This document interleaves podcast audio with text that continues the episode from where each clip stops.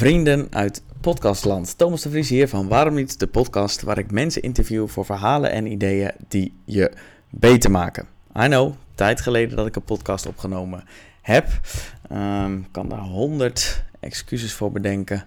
Druk een nieuwe baan, veel andere dingen aan het doen, veel aan het leren.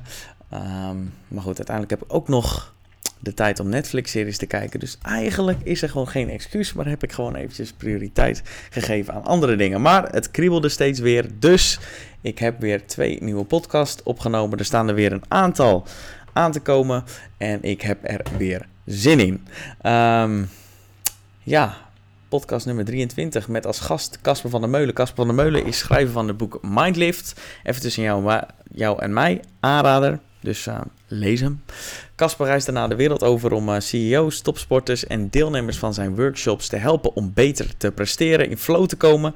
En wandelt hij casual in zijn zwembroek, alleen zijn zwembroek, op toppen van besneeuwde bergen. En dat is dus echt geen grapje. Maar is daarnaast ook gewoon een toffe gast die ik graag een keer de oren van zijn kop wilde vragen. Nou goed, dat was het plan. Ik had een vraagje of 30 à 40 voorbereid. Alleen uh, toen ik de eerste vraag stelde, ging Casper gewoon los. En toen heb ik daarna uh, eigenlijk niet één voorbereide vraag meer gesteld, maar gewoon het gesprek, het gesprek laten zijn wat eigenlijk alleen maar goede dingen opleverde. We hebben veel vet shit besproken, bijvoorbeeld wanneer gezond niet meer gezond is, Caspers probleem met het educatiesysteem, waarom Casper focust op plezier en de leercurve als hij iets nieuws probeert te leren, waarom je mensen die alles denken te weten moet wantrouwen, nou daar kan ik het niet meer eens mee zijn. Het moment dat Casper besloot zijn dromen na te jagen, praktisch advies voor iedereen die graag een onderneming wil starten. Uh, goed advies. Wat een stoere man doet om tot zijn gevoel te komen. Waarom geen Casper waarom Casper geen fan is van positief denken. En aan het eind gaan we ook nog, um, nou gaan we nog meer de diepte in en hebben het over onderwerpen als het universum, de vrije wil en het opvoeden van kinderen. Ik kan je vertellen, ik was na het gesprek gesloopt en voldaan. Gesloopt omdat Casper heel veel weet en ook heel veel vertelt. En ik af en toe mijn best moest doen om bij te blijven. Uh, en voldaan omdat ik echt slimmer ben geworden door de podcast. En ik garandeer je, nou goed, ik denk dat het ook voor jou geldt als je de podcast geluisterd hebt. Um, zoals altijd, als je nog niet hebt geabonneerd via iTunes, SoundCloud of via welk platform je de podcast dan ook luistert, doe dit dan. Um, en nog steeds voel ik me vereerd dat je deze podcast aan het luisteren bent. Dus via deze weg een digitale knuffelbox jouw kant op. Veel luisterplezier, spreek je snel. Peace.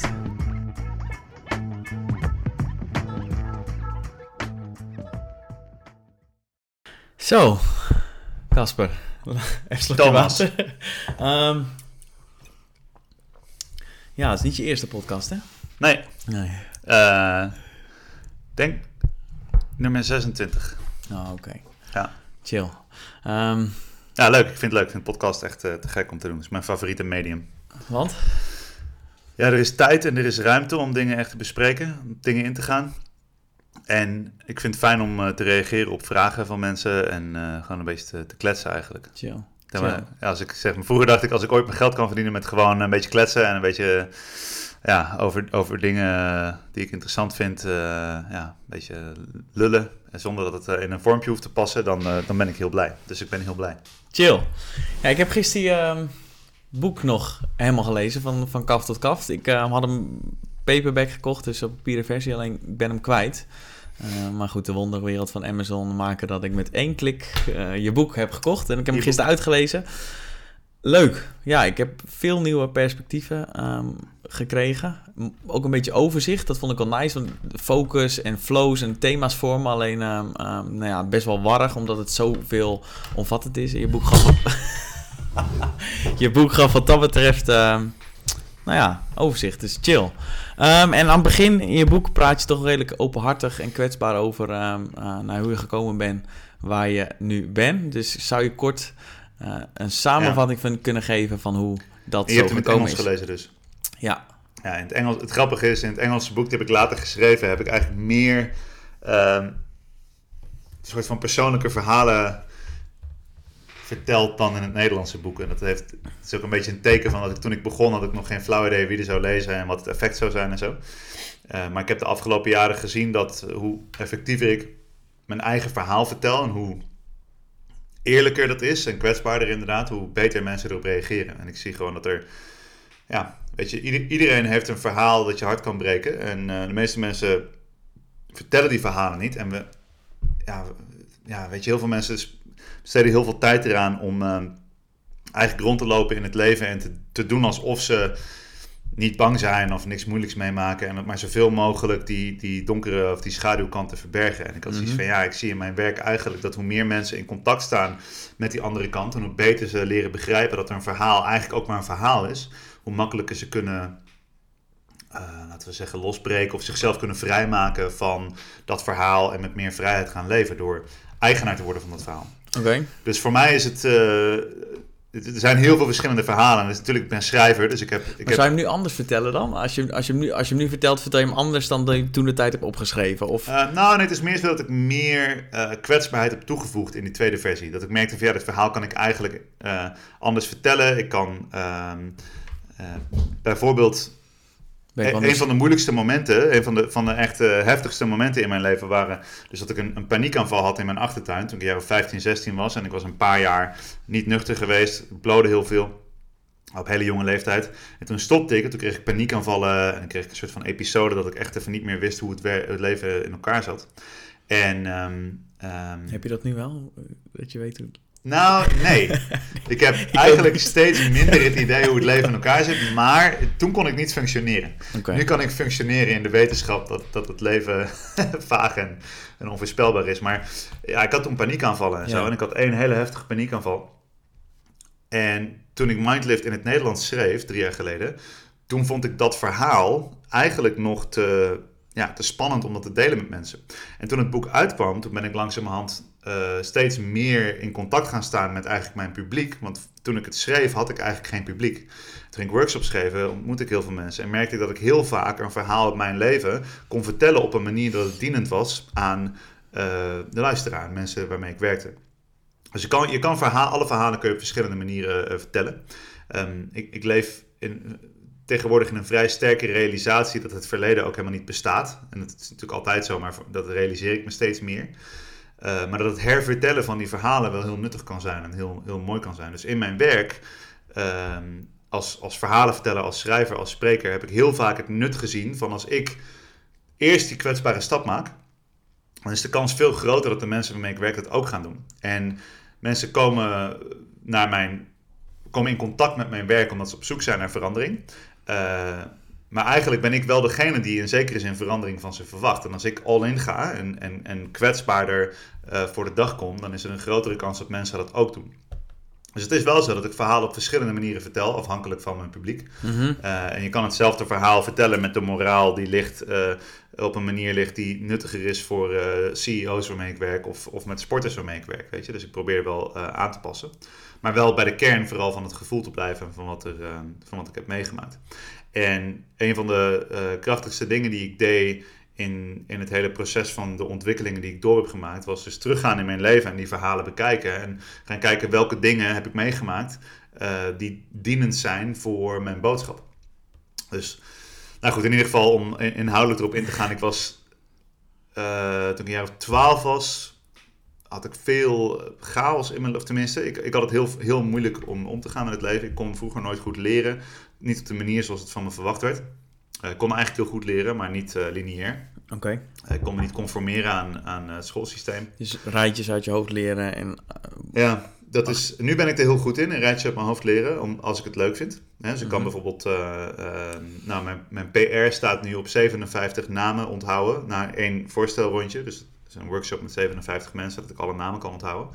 Maar daar heb ik wel op mijn eigen manier naartoe geleerd. Weet je? En uh, op school merkte ik dat er gewoon geen aansluiting was bij mijn manier van leren. En, uh, wat, wat was die manier van leren? Je zegt lineair, dat, wat... Nou, het is zo, kijk, als je, uh, als je op school zit in de klas, dan, dan is het zo van, oké, dit zijn de dingen die je moet weten. En die yeah. moet je op deze manier kunnen reproduceren. En yeah. that's it. Okay. Dus um, leren en scholing zijn twee verschillende dingen. Mm -hmm. Dus ik ben heel slecht ik was heel slecht in geschoold worden. Mm -hmm. Ik was heel goed in leren. En dat is voor heel veel mensen zo. Zeker mensen die, uh, die een, een, een, specialiteit hebben als het om leren gaat. Zoals dingen zoals die we leven als ADHD of die op het autistisch spectrum zitten. dat noemen ze leerstoornissen, ik noem het altijd leerspecialiteiten, omdat je gewoon een manier hebt waarop je heel goed kan leren. En dat is vaak niet de manier die er van je verwacht wordt. Ja, en iedereen wordt wel in die vorm gegoten. Dat, is- dat is, die poging die wordt nog steeds gedaan. Maar steeds minder mensen hebben daar wat aan, waardoor je steeds meer mensen uit ziet vallen op school en problemen ziet ontwikkelen op jonge leeftijd. En eh, die statistieken zijn best wel eh, schokkend en ook heel duidelijk over wat er gaande is. Vooral voor jongens, jonge jongens is het probleem groter de laatste tijd eigenlijk. Maar goed, ik was daar een schoolvoorbeeld van. Van iemand die niet geschoold wilde kon worden. En ik wilde gewoon, eh, ja, ik kon gewoon niet goed omgaan met het leven. Ik werd gepest. Ik had, ehm, eh, we hadden ook in de familie wat uitdagingen. Een goede vriend van mij eh, pleegde zelfmoord in die periode. En dat was gewoon te veel voor mij om te verwerken. Mhm. En eh, ik speelde tot die periode op vrij hoog niveau basketbal. Ehm, en eh, ik raakte geblesseerd. Basketbal was een beetje mijn therapie. Ik was echt 20 uur per week gewoon alleen maar aan het trainen. En toen had ik zoiets van, ja, weet je, wat, eh, wat moet ik nu? En, eh, en toen was het drugs. Yay! en ehm, nou ja, drugs. Ik heb, ik heb vooral heel veel gebloot en gerookt en gedronken en wat experimenten uitgevoerd. en ehm, was toen een hele moeilijke periode. Ik kijk er wel op terug als een, als een hele waardevolle periode. Maar ik was wel heel jong. En eh, op een gegeven moment ben ik ermee gestopt, want ik, ik kon helemaal niet meer functioneren. Het werd eigenlijk erger. Ik werd helemaal paranoia en eh, ik, ik vond het heel moeilijk. Sowieso eh, iets wat blow... eh, dat hoor ik vaker, dat mensen er een beetje paranoïde van worden. Ja, ik weet het niet. Het is oh, in het moment wel, ja. Als je, niet, als je heel veel behoefte hebt aan controle. Ehm, Maar jij weet vooral het- weet lange het termijn daarna. gebruikers, wat je ziet met blowers. Ik, heb, ik heb niks tegen blowen. Ik heb ook niks tegen drinken. Ik heb niks tegen roken. Weet je, mensen. Doe je het nu nog wel eens, al die dingen? Al die dingen. Ik doe alles wel eens. Oké, ja. Ja, zeg maar, ik doe niks meer als eh, patroon. En dat geldt voor alle dingen, behalve koffie trouwens. Koffie is wel echt een ding waar ik gewoon... Mijn lichaam heeft van, gast, die gaat gewoon koffie drinken. Zo lekker. Maar ik ehm, merk dat vrijheid. Dus heel veel mensen gaan gezonder leven en dan gaan ze zichzelf meer regels opleggen. Waardoor ze in feite een hele sterke structuur bouwen waarbinnen ze dus een gezondere leefstijl kunnen ontwikkelen. En dat is heel erg dienend. En je ziet eigenlijk dat de eerste periode dat mensen beginnen met een leefstijlaanpassing, kunnen ze zichzelf met de ijzeren vuist eraan houden. Want dat moet ook. Dus je moet echt gewoon volhouden aan het begin. Op een gegeven moment heb je die verandering doorgemaakt. Van wie moet dat dan?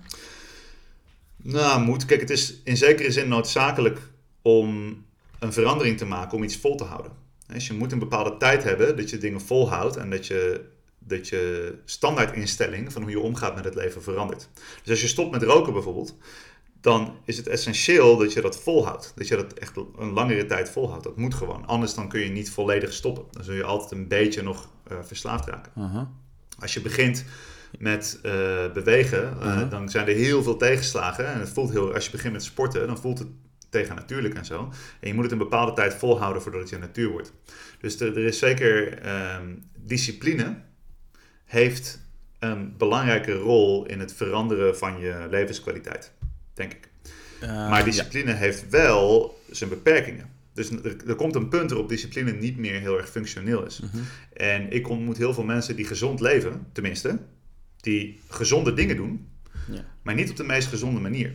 Dus die uit angst of eh, op een hele dwangmatige manier zichzelf ertoe zetten om dingen te doen die gezond zijn. En het is mijn opvatting dat als je super gestrest bent omdat je alleen maar gezond biologisch eten wil eten, en als het niet gezond biolo- eh, biologisch is of weet ik veel wat, eh, vegan of wat dan ook, krijg je daar heel veel stress van, dat je dan op een ongezonde manier omgaat met dingen die van Ja. zichzelf gezond zijn. Ja. Dus ik Want de stress die, die eh, dat veroorzaakt is misschien om ongezonder dan een keer iets niet vegan eten. Ja, en de relatie die je ermee hebt. De Ja. emotionele relatie die je hebt met eten. Er zijn heel veel mensen die gezond eten en elke keer daar emotioneel eh, heftig op reageren. Of als ze een keer wel ongezond eten. Dus ze denken dat dat ding, wat, dat ding daarbuiten, dat dat het ongezonde is. Het is ik wil niet zeggen dat het... Kijk, in heel veel opzichten gaat het erom hoe je en waarom je iets doet. En niet zozeer om wat je doet. En op het niveau van wat zit ja, de dingen die je eet. Weet je wel, en of je wel of niet rookt en of je wel of niet drinkt. Ik denk dat het belangrijker is om te kijken naar eh, waarom je dingen doet en hoe je die dingen doet. Ja. En in het waarom zit heel erg van wat is je emotionele relatie ermee? Gebruik je het om te vluchten? Gebruik je het om eh, jezelf kapot te maken? Gebruik je het om jezelf op te peppen, om jezelf beter te voelen? En dus is het een soort van afhankelijkheid. Of is het iets wat je doet vanuit flow, vanuit plezier, omdat je geïnteresseerd bent? Eh, he- heb je. ehm, eh, wat voor relatie heb je in het algemeen met dingen, maar bijvoorbeeld met eten of met roken of met drinken? Ehm, als je, en het hoe gaat heel erg over hoe vaak doe je het. Ja. Dit is in je boek, heb je dat ook, ge- Ja. zeg je dan, of Goed punt, laat dat je dat ook, ja. Ik heb het erover geschreven. Ja. Zie je mooi schematisch eh, de drie M's van habit, Ja, eh, gewoonte, creatie zou ik het in Nederlands zeggen. En dat begint met de why, de how en wat. En volgens mij legde je dat mindset, methode en means, means, Dus- middelen middelen. in Nederlands. Ik heb hem ook weten te vertalen. Oké, chill. En het is mijn opvatting dat als je de juiste eh, mindset naar iets toeneemt, dan kunnen heel veel dingen heel gezond zijn. En heel veel dingen ook heel ongezond zijn als je dat niet doet. Dus ja, ik kom echt mensen tegen die volkomen dwangmatig en, en eh, gestrest naar de sportschool gaan en quinoa salades eten. En boos worden als je quinoa zegt in plaats van quinoa en dat soort dingen. En ehm, ja, dan denk ik van hoeveel, hoeveel plezier, hoeveel levenskwaliteit haal je hier nou echt uit? En Wat denk- raad je zo iemand aan? Wat raad je zo iemand aan? Gewoon even chillen, weet je. Gewoon even chillen. Nee, ah, Nou ja, dat goed. Ik- zich doe goed niet advies, zo- alleen. ik, ik doe niet zo heel veel aan hele specifieke dingen aanraden. Ik stel vooral vragen van hoe... eh, dus, dus welke driver zit er bijvoorbeeld achter?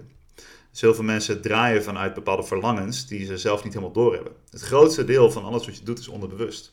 Dus het is niet zozeer dat ik een advies heb voor mensen, maar dat ik vooral met mensen werk om ze te helpen zien wat in hunzelf onderbewuste patronen zijn. En waarom die er zijn en wat die doen. En wat bewust is. En dan zie je eigenlijk altijd dat, dat dingen, eh, het, het bewuste deel, dus het deel van jezelf waar je je bewust van bent wat je gedrag creëert, is eigenlijk minuscuul ten opzichte van wat er onbewust gebeurt. Dus 96 tot 99 procent, afhankelijk van wie het vraagt, maar het is zo'n getal, ehm, van alles in je leven gebeurt onderbewust. Want je reageert vanuit een automatische piloot op het leven. Dus in plaats van jezelf dwingen om te stoppen met roken, terwijl je helemaal niet weet wat de oorzaak is waarom je rookt, kun je ook eerst echt naar binnen gaan kijken en, gaan kijken en bestuderen. Dus in plaats van het af te keuren en zeggen: het is slecht, het is slecht, ik mag het niet, ik mag het niet. Oh fuck, ik ben gefaald, ik ben weer aan het roken, wat ben ik toch een loser, het is slecht voor me, ik krijg er kanker van, oké, ik ga het proberen en dat hele rondje. Ja, dat, daar schiet je helemaal niks mee op. Je kan ook eerst gaan kijken van oké, wat nou als ik niet meer oordeel over mezelf als ik ga roken, maar ik ga mezelf aanschouwen als ik rook. En als je die sigaret staat te roken van oké, relax, ik heb nu die sigaret, ik voel me weer oké. Wat gebeurde hiervoor? Hè, wat is de stap hiervoor? Oh ja, ik was eigenlijk gestrest. Waarom was ik gestrest? Oh ja, ik kreeg dat mailtje van mijn baas wat ik niet wil hebben. Waarom zit ik zo in over dat mailtje van die baas? Oh, ik voel me afgekeurd. Oh, oké, ik heb een behoefte aan goedkeuring. Ik heb behoefte aan, waarom heb je een behoefte aan goedkeuring? Omdat die goedkeuring is weggenomen. Omdat ik vroeger, eh, weet ik veel, mijn moeder eh verdrok of zoiets. Snap je? Dus er zitten allemaal lagen. En dat is een van de redenen dat ik veel verhalen vertel over mijn persoonlijke leven. Om te laten zien hoe de gelaagdheid van gedrag in elkaar zit. Ja. Want je kunt niet verwachten dat je je acties, je gedrag kunt aanpassen zonder je staat van zijn te begrijpen en te kunnen sturen. Want Zo, nog één keer? Je kan... kijk, Je kan- actie, ja? ge- gedrag komt voort vanuit de staat van zijn. Mhm. En als je in de juiste staat van zijn bent, dan Mhm. komen daar de juiste acties uit voort. Als je kijkt naar een Mhm. kunstenaar, dus ik heb zelf veel muziek gemaakt, eh, geïmproviseerde muziek. En als ik in de juiste staat was, Dan vloeide de muziek uit me. Dan Mhm. gebeurde dat vanzelf. Ja. En hetzelfde is voor schrijvers en kunstenaars. En iedereen heeft wel iets waarbij ze merken van... oké, als, ik, als ik in die flow ben... Dan, dan komt dat geniale stuk wat ik moet schrijven komt eruit. Dan krijg ik het werk af en dat soort dingen. Als je niet in die staat bent... dan kun je wel proberen om iets moois te Ja. maken... of om iets af te krijgen. Maar dan lukt het niet helemaal. Dus Je noemde dat gisteren in je boek, noemde je dat dingen laten gebeuren in plaats van afdwingen. Afdwingen. Ja. En dat was gelijk, kreeg dat mijn aandacht, zeg maar. Ik denk, ja, dat is bij mij zo'n thema. Dat heel Ja. vaak wil ik het er doorheen drukken, terwijl als je gewoon inderdaad relaxed bent, ehm, in een juiste staat van zijn, dan gebeurt het inderdaad ook Ja, het gewoon. is, eh, in het Engels is die letting it happen instead of making Exact, it happen. ja. En die wer- werkt eigenlijk iets beter. Ja, zoals wel meer dingen in het Engels het- ten ja. opzichte van Nederland. Ja, ja, het volgende boek schrijf ik als eerste in het Engels, denk ik. Maar dat is iets wat, ehm, wat ik zelf ook moeilijk vind. Want ik heb de afgelopen jaren heel veel dingen gedaan die mij de illusie hebben gegeven dat het leven te controleren is. Zeg maar. En dat, dat is het lastige als je dus... Er zitten zoveel leuke valkuilen in het hele zelfontwikkeling en in, in biohacking en al die dingen. Want ja, op een gegeven moment realiseer je van, wacht eens even. Het grootste deel van mijn leven draait op de automatische piloot. Daarom heb ik geen controle over mijn leven. Dus wat ik ga doen, is ik ga die automatische piloot nemen en kijken wat ik eraan kan veranderen. Nou, dan ga je anders eten, ga je anders bewegen, ga je in therapie, leer je mediteren, misschien een ayahuasca-sessie, al die dingen. En langzamerhand trek je die oude archiefkast open en ga je kijken van, oké, dit, dit programma draait, maar daar heb ik niks aan. Nou, dan gooien we die eruit. En dat programma draait, daar heb ik niks aan, dan gooien we die eruit. En dan ga je nieuwe programma's installeren. En langzamerhand krijg je zo'n een, een nieuw systeem eigenlijk, een, Mhm. een nieuw brein, wat op een hele andere manier met het leven omgaat. En dat is een heel mooi proces. Maar het geeft je ook het idee dat je het leven kunt controleren. Ja, want je verandert die dingen en je leven wordt beter. Dus oké, doordat Ja. ik die dingen En verander, dan ga je doelen leven... stellen en dan bereik je je doel. En dan ga je doelen stellen en dan bereik je je doel. En dat is hartstikke Ja. mooi. En dan kom je op een gegeven moment op een punt dat je dus in de veronderstelling leeft dat alles te controleren is. En dan komt daar dus die, die controledrang bij van eh, dan moet het ook gebeuren. En dan zie je dat mensen weer omslaan naar de andere kant. Van ja, maar als ik nu mijn doel niet haal, dan ben ik weer niet goed genoeg. Of als ik niet eh, die sixpack heb, dan, eh, dan voel ik me afgekeurd, weet je. Dus het is gewoon, het is een soort van... ehm, Weet je, persoonlijke ontwikkeling is een soort van landschap met allemaal pieken en dalen en onverwachte moerassen en valkuilen en dingen. En dat is ook het mooie eraan. Het is, het is echt een beetje een kunst. Ik snap er af en toe echt geen reet van. Nee, Echt serieus. Hey, maar hoe meer ik ook lees, hoe meer ik denk van Ja. ja, ik heb echt geen idee. Want je kunt alles, kun je, nou ja, je kunt overal, bij el- ieder onderwerp kun je echt een rabbit hole ingaan die gewoon oneindig is. Dat ik Ja, heerlijk. ook denk- en ook met, ja, stop ja. Maar Ja. ook met voeding, ja, wat, wat is nog waar of wat is niet waar? Of, Ja. Ehm, ik vind het ook hartstikke leuk, ik, daarom doe ik het ook zoveel. Alleen ik snap er af en toe geen reden meer van. Nee, maar dat is ook eh, die verwarring, die vind ik mooi. Want? Nou, dat is waar het mij om gaat. Want een van mijn belangrijkste principes is niet, ik moet het weten of ik moet het goed doen, maar in mijn leven, voor mij heb ik zelf besloten, ik volg de leercurve. Dus als ik aan het leren ben, dan weet ik dat ik op het goede pad ben. Dat betekent ook dat ik waarschijnlijk buiten de comfortzone ben. En hoe verwarder je bent, hoe meer je nog te leren hebt. Dus verwarring en discomfort zijn tekenen, vaak, als je, als je die kant op denkt, dat je veel aan het leren bent. Kan het ook te veel? Te veel leren? Nee, te veel uit je comfortzone. Ja, zeker weten. Ja, absoluut. Als je te veel uit je comfortzone bent, dan... Dat is ook een beetje het lastige. Dan slaat hij om naar wat ze noemen de danger zone. En het is heel moeilijk om in te schatten wanneer je nog buiten de comfortzone bent en wanneer je in de danger zone bent. Maar ik denk dat dat is ook iets wat je met vallen en opstaan moet, eh, moet ontdekken. Ik vind ook, je moet ook gewoon fouten maken. Je kan liever beter een paar keer op je bek gaan en merken van oké, dat was echt een stap te ver dan dat je dat helemaal niet doet. En er zit ook weer zijn grens aan, weet je. Ehm, alles in balans. Maar ik denk dat ehm, die, die leercurve, weet je, voor mij is het zo dat elke keer als ik ergens volledig van overtuigd ben, dan wil ik eigenlijk dat er bij mij een soort van alarmbelletje gaat rinkelen van oké, wacht even, als ik hier 100% zeker van ben, dan mis ik waarschijnlijk iets. Ja. Dan is er iets wat ik over het hoofd heb gezien.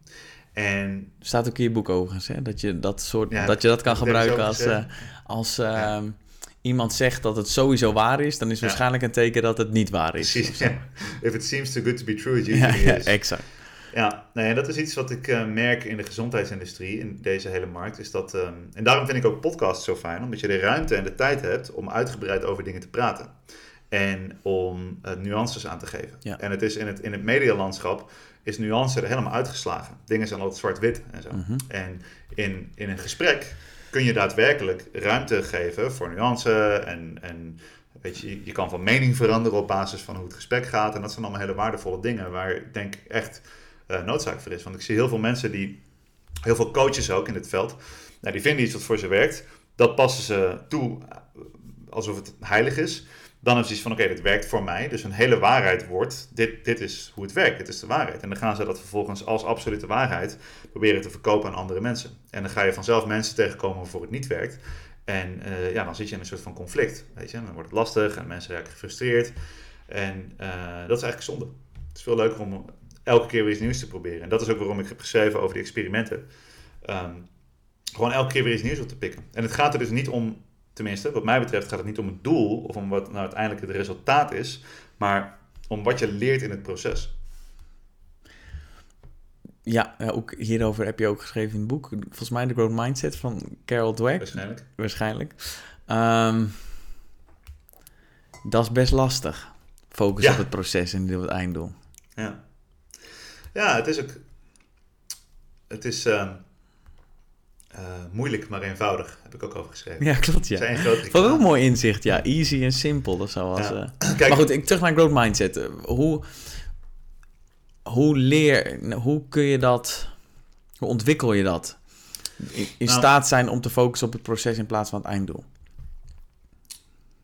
Het, eh, het leuke is dat er zitten allemaal moeilijke dingen in, zoals plezier bijvoorbeeld. Dus als je een doel hebt, dan kun je je plezier uitstellen totdat je het doel hebt. En als het dan iets niet leuk is... Sorry, als je? Nou, als je, als je een doel hebt, dan weet je van als, als ik dat doel bereik... Ik nee, nee, nee. Als is ik- goed hoor, ja. maar je zegt veel toffe dingen. Dus dan eh Als moet ik je- af en toe even...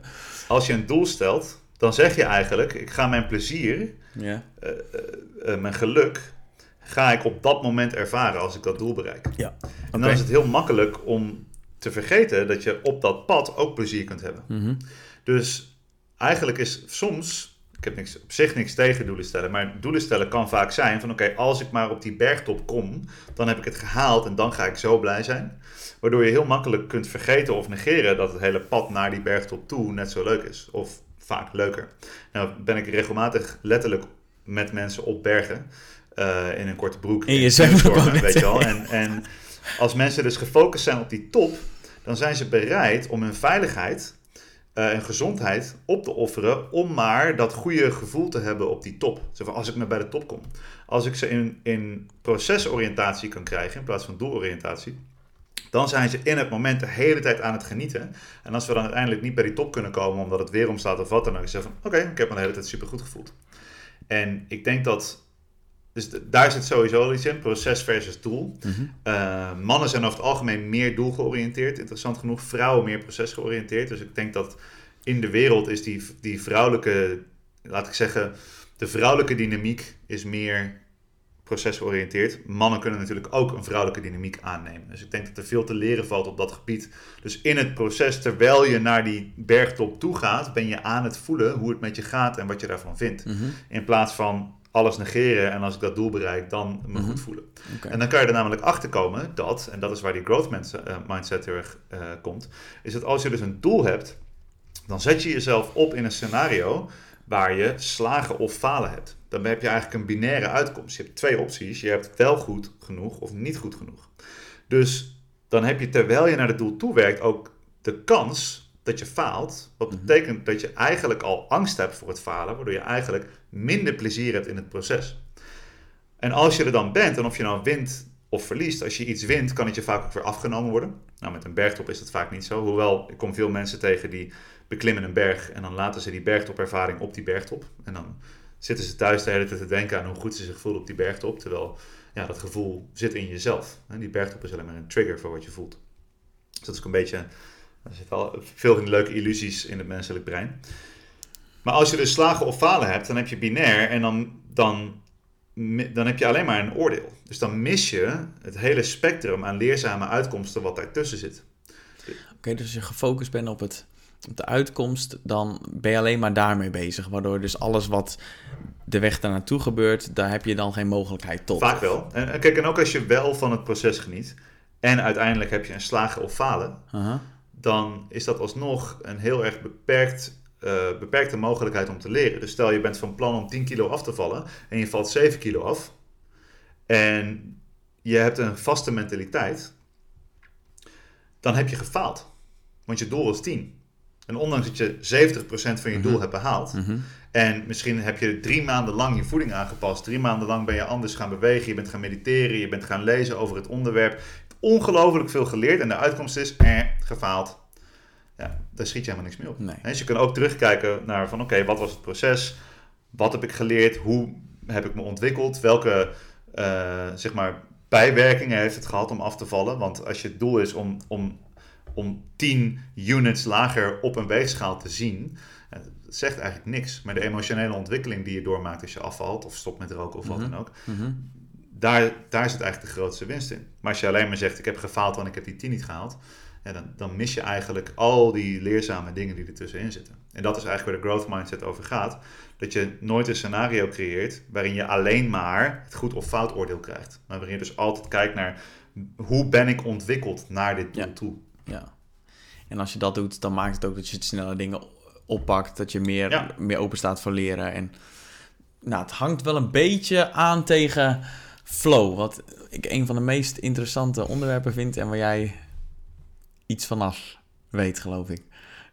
Het is iets waarvan ik me steeds meer realiseer hoe weinig ik ervan af Oké, maar waar, waar je wel tijd in hebt zitten. In ja, zeker weten. Um, kun je kort uitleggen wat het precies is, flow? Ja, er zijn eigenlijk twee, of er zijn verschillende opvattingen. Of er zijn verschillende manieren om naar te kijken. Dus er is een, een, ehm, een flow state die heel mooi uh, omschreven is door, oorspronkelijk door een psycholoog, en die heette Mihai Csikszentmihalyi. Je spreekt hem in één keer goed uit. Ik heb geoefend. er is een filmpje op YouTube, YouTube en er staat How to Pronounce Mihai Csikszentmihalyi. En ik heb hem vijf keer geoefend. Ah, ja, nu kan ja, toen ik het boek aan het schrijven ik dacht, was. nou, dan komt hij. Zou die het in één keer kunnen, maar uh, ja. En, die, uh, die omschreef flow als een, als een staat van zijn die aan te tonen is. Dus dat betekent dat er een bepaalde chemie bij is en een bepaalde uh, elektrische staat van zijn. Oftewel uh, een hersengolf, hè, elektromagnetisch. -hmm. Er is een bepaalde uh, um, hormonale make-up van verschillende stofjes die aanwezig is. Ja, dit is Steven en, Kotler en die andere. Ja, dus de, um, je hebt de jongens van de Flow Genome Project. En die hebben ook geschreven... Um, de, populairste boek wat erover uitkwam was uh, The Rise of Superman. Rise dat ging Superman. over um, Ik zal het in de show notes atleten. Ja, zet hem in de show notes. Over extre extreme atleten die um, onder hele hoge druk opeens hele hoge staten van performance bereiken. En uh, waar het eigenlijk over gaat, het is een uitleiding van je, van je vermogen om ergens mee om te gaan en de uitdaging. Dus als je, dus zeg maar, je bekwaamheid en de uitdaging. Dus als je bekwaamheid lager is dan je, dan je uitdaging, dan is die uitdaging te groot en heb je stress. Ja. Als je, uh, het is toch, volgens mij is toch ook de perceptie van, de, de, van je skills. Dus hoe je over je eigen vaardigheden denkt. Ook, toch? Ja. Dus de, de perceptie van. Zeg ik dat goed? Of, het heeft ermee te maken. Dat okay. is een van de factoren. Okay. Maar het, is, het gaat er dus om dat. Uh, als, je het voor, nou, als je het voor je ziet, bijvoorbeeld. Um, je houdt van skiën en je hebt uh, een piste en uh, je, bent een beginner, dus je hebt een hele lage bekwaamheid en je ziet een zwarte piste, dan, dan schat je al in dat je dat niet kan. Dan krijg je meteen al stress en angst. Ja. Als je een hele ervaren skier bent en je bent op een kinderwijtje, dan is er niks aan. Dus dan verveel je. Dus flow ontstaat ergens wanneer de, uh, je bekwaamheid en de uitdaging op hetzelfde niveau liggen. En eigenlijk de uitdaging net één stap verder van wat je denkt dat je oh ja? kan. Ah, Want vaak is het zo dat, dat we onze vermogens uh, veiliger inschatten om onszelf veilig te houden. En dat is waarom die extreme atleten zoveel toegang hebben tot flow. En in het boek wordt bijvoorbeeld Laird Hamilton beschreven. Ik heb een keer een dag Ja. met hem doorgebracht in uh, Malibu bij hem thuis. En dan zie je, hij is gewoon echt iemand die heeft die prikkel nodig om in die flow te komen. En we waren wezen surfen en uh, het is mijn enige surfles ooit was met Laird Hamilton. Best wel vette, vette dag. En um, uh, dat is een heel lang verhaal. Maar in ieder geval, toen waren we klaar met surfen en het programma was afgelopen. Ze waren bezig met een cursus en ik ze hadden mij uitgenodigd om daar een beetje rond te hangen met ze. En um, toen gingen ze aan het einde van de dag cornhole spelen. En dat is, je hebt een houten plank met een gat erin en je pittenzakjes. En die leg je 10 meter uit elkaar en je probeert aan het pittenzakje te gooien. Nou, die gozer wilde me afmaken gewoon, weet je wel. Hij was gewoon een relaxte gast, gewoon praten, glas wijn. Nee, ze cornhole spelen. Ja, dat is goed, prima. En ik was echt zijn prooi gewoon, weet je wel. Ja. En ik kon er helemaal niks van. Dus hij maakte mij makkelijk in. Vond hij er ook niks meer aan. Toen zei van, ah, ik wil met iemand anders. Ja, serieus. Ja, het is gewoon een- mooi. zo'n grappig, toevallig, persoonlijk voorbeeld. Maar daar wordt ook omschreven in het boek hoe hij die golf uh, besurft, de hoogste golf ooit besurft. Nou, en dat was zo'n hoge uitdaging dat het eigenlijk een trigger was om zijn uh, vermogens nog meer te ontsluiten. Um, en dan kom je in een bepaalde staat. Er zit een bepaalde brainwave bij, er zit een bepaalde chemie bij. En die noemen ze flow. En iedereen heeft zijn eigen flow trigger. Voor mij is het voor een publiek staan en spreken. En sowieso, een podcast is voor mij ook een, een flow trigger. Um, uh, heel veel mensen hebben een flow trigger die heel erg lijkt bepaald te zijn uh, door het lot of zo. Dus mensen die hebben de, ja, dat ene ding waar je het meest gelukkig van wordt. En vergeet dat uh, tijd bestaat en dat je helemaal in het hier en nu bent. En ja. dat je mentaal helemaal kalm bent, maar je lichaam is helemaal actief en je kan alles doen en tijd vertraagt. Weet je wel, dat, dat is flow. Dat is wat men, hoe mensen het herkennen. Dat, is tijd, hoe mensen het ervaren. Ja, ja, ja, um, dat het allemaal lukt. Hè? Dus dat je die perfecte piste hebt met precies die bochtjes die jij het beste kan en dat sprongetje en dit en dat. En, en dat je denkt, oh, dit is makkelijk. En, of dat je een gesprek inloopt en of een on, um, uh, verkopers hebben het ook. Echte, echte salespersonen die komen op een bepaald punt dat de klant ze hele blijft uitdagen. Dat het steeds meer van ze vraagt. En dan komen ze ergens en boom. En dan kunnen ze die sale sluiten. En eh, heel veel van het, van het meer high-end werk wat ik doe. Met, vooral met van die top-level CEO's en, en profatleten. Gaat eigenlijk erover van hoe kan ik met meer trefzekerheid in die flow staat komen. Dus dat is in zekere zin waar ik, waar ik ze dan mee coach om dat te bereiken. Hoe, hoe kun je de, de juiste randvoorwaarden creëren dat ze in flow kunnen komen? Of? Ja, randvoorwaarden. Maar dat kijk, als er een externe trigger is die ervoor zorgt dat je flow voelt, Aha, betekent dat het in je zit. Oké. Hè, dus de ene persoon heeft als hij aan het skiën is, de andere surfen, de andere, nou, ik als ik voor een groep sta. Maar dat betekent wel dat die dingen die je doet, dat zijn triggers voor je interne ervaring van flow. Mhm. Wat dus betekent dat je er in principe bij zou moeten kunnen zelf. En dat is ook zo. Door bijvoorbeeld je mindset aan te passen, je ademhaling aan te passen, de manier waarop je beweegt, je houding, eh, eh, dingen zoals voeding. En zoals ik ehm, gegeten heb, kan ik veel minder makkelijk in flow komen. Want je bent gewoon bezig met verteren. Dus ik, de meeste dingen die ik op flow echt wil doen, bijvoorbeeld lezingen geven, doe ik op een lege maag. En als het s'avonds is, dan eet ik gewoon de hele dag niet. Want ik weet dat ik op een lege maag, voor mij, is het makkelijker om dan in flow te komen. En er zit weer een heel lang verhaal achter. Maar dat is eigenlijk hoe flow het meest bekeken wordt. En een goede vriend van mij, eh, Tony Flow Real, die heeft zijn leven daaraan, eh, die hier trouwens nu bij mij op bezoek is, die heeft zijn leven daaraan toegewijd. En ehm, ja, die, die werkt met allerlei verschillende manieren om dat te doen. Maar wat hij mij ook heeft geleerd is om, om iets te bekijken dat heet flow reality.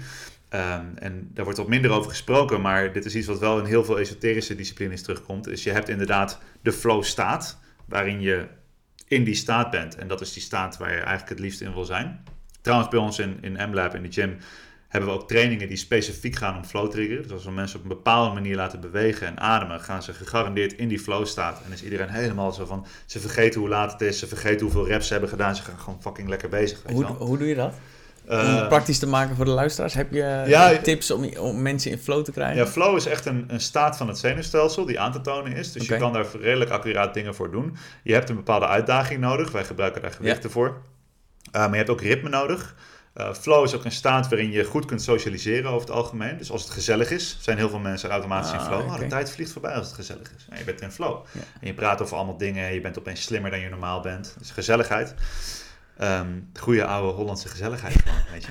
Eh, ritme, dus eh, de bewegingen zijn cyclisch. Dus die, er zitten geen stopmomenten in. Oké. Als je zware gewichten tilt en ah, moet bracen en dat soort dingen eh, is minder, is, haalt je eigenlijk uit Dus, flow. maar hardlopen zou dan de runners Hardlopen high is, of de zo? runners high is Ah, flow. Dus flow. omdat je constant... Dus na een minuutje of twintig hardlopen vallen je gedachten weg. En je bent gewoon in het moment en je hoort de vogels fluiten en dat soort dingen. Dat is duidelijk flow staat. Dan ben je cyclisch aan het bewegen. Er is ritme.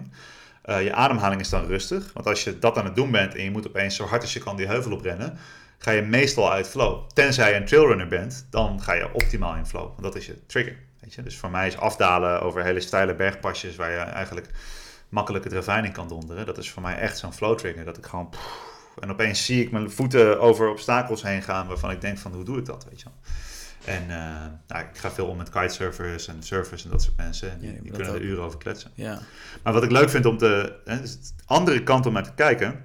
Je kan ook kijken naar de, de flow van het hele leven. Dus ook als je je kut voelt of als je depressief bent of als je opgebrand bent... kun je alsnog in contact staan met flow. En dat is een beetje de, de, de flow reality waar ik eh, toevallig heb ik laatst in Duitsland daar een lezing over gegeven. Ehm, en dus als je op een gegeven moment realiseert dat het leven niet controleerbaar is, zoals we eerder zeiden, en het leven gebeurt gewoon. ehm, het leven komt in een soort van golven op je af en je kan je verzetten tegen die golven en meegevoerd worden. En je kan eh, je- jezelf er helemaal op stuk slaan, maar je kan ook elke golf die komt besurfen zo Mhm. goed als je kan. En je best doen om erin mee te gaan. En dat is iets wat, nou, ik heb in mijn persoonlijke leven veel meegemaakt afgelopen jaar. Veel heftige dingen, ik ben ziek geweest, Ja. scheiding doorgemaakt. Ik heb een dochter van drie, daar maak je sowieso veel mee. Als ouder kom je al heel snel achter dat het leven niet zo controleerbaar is. En eh, ja, dan kun je die veranderingen die in het leven plaatsvinden, hoe moeilijk ze ook zijn en hoe vervelend ze ook zijn, Mhm. kun je zeggen van ik wil dat niet voelen, ik wil dat niet meemaken en je er tegen verzetten, tegen de flow van het leven. En over het algemeen is dat een grotere leidensweg dan te zeggen van oké, dit gaat nu gebeuren. Ik ga het nu dus het 100% verzetten ervaren. ertegen maakt dat het zwaarder wordt dan het accepteren ervan Ja. en met de pijn te dealen en alle. Ja, weet je, kijk, het is als je. Ik zie het een beetje als een. Eerder eh, had ik het altijd over een pad. Je hebt een levenspad. Hè, je wil op je pad zijn en zo. En ik dacht ook dat je ervoor kon kiezen om wel of niet op je pad te zijn. Nu heb ik zoiets van, ja, misschien is het helemaal geen pad. Misschien is het meer gewoon een rivier. En je ligt er sowieso in. En je kunt tegen de stroming inzwemmen omdat je terug wil naar hoe het was. Of je wil niet die kant op gaan.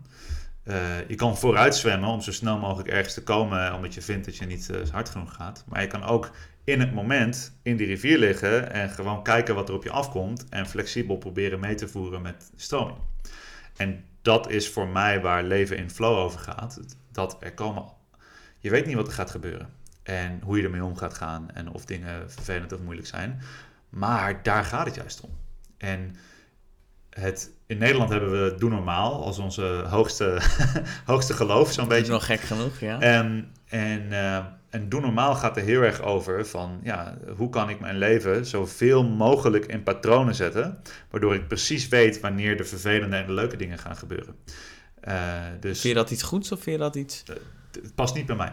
Ik vind het niet per se slecht, maar kijk ik, ik heb best wel lang gewoon meegedaan, weet je wel. En dan 9 tot 5 werken, s'avonds uh, gewoon uh, aardappelvlees, groenten en dan weet je, uh, beetje, beetje, AVG. Ja, een AVG'tje erbij en dan een beetje klagen over je werk en dan een beetje klagen over het weer. En dan nog even tv kijken, 8 uur journaaltje. Uh, een beetje meepraten over dingen. Volgende dag heb je iets om over te kletsen. Een beetje in de pauze klagen over je werk. Was er een. Uh, ik, dit is ook een thema van mij. Was er een moment dat jij dacht van: oké, tot hier en niet verder met, met zeg maar meedoen?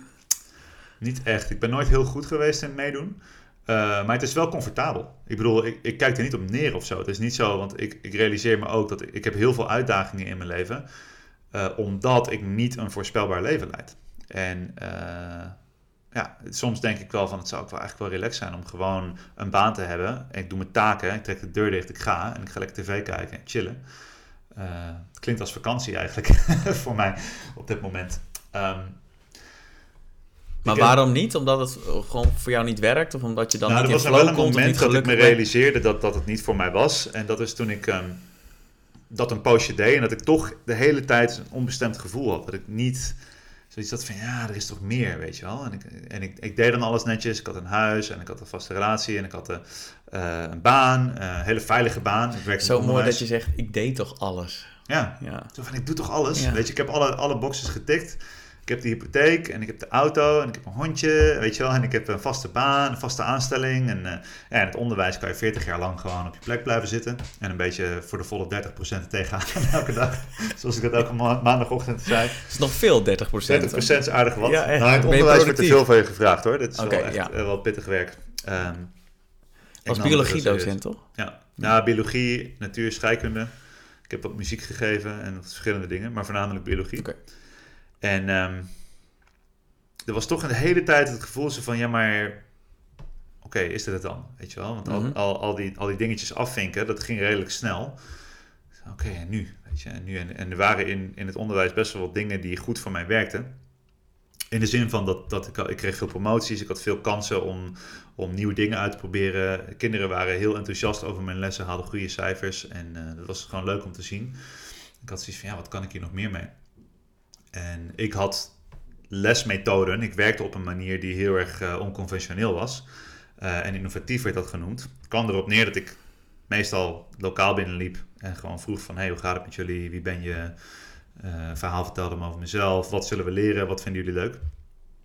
En dat is innovatief. dat was ik zoiets van, ja, het is gewoon, ik probeer gewoon aardig te doen. En, um, maar dat werkte heel goed.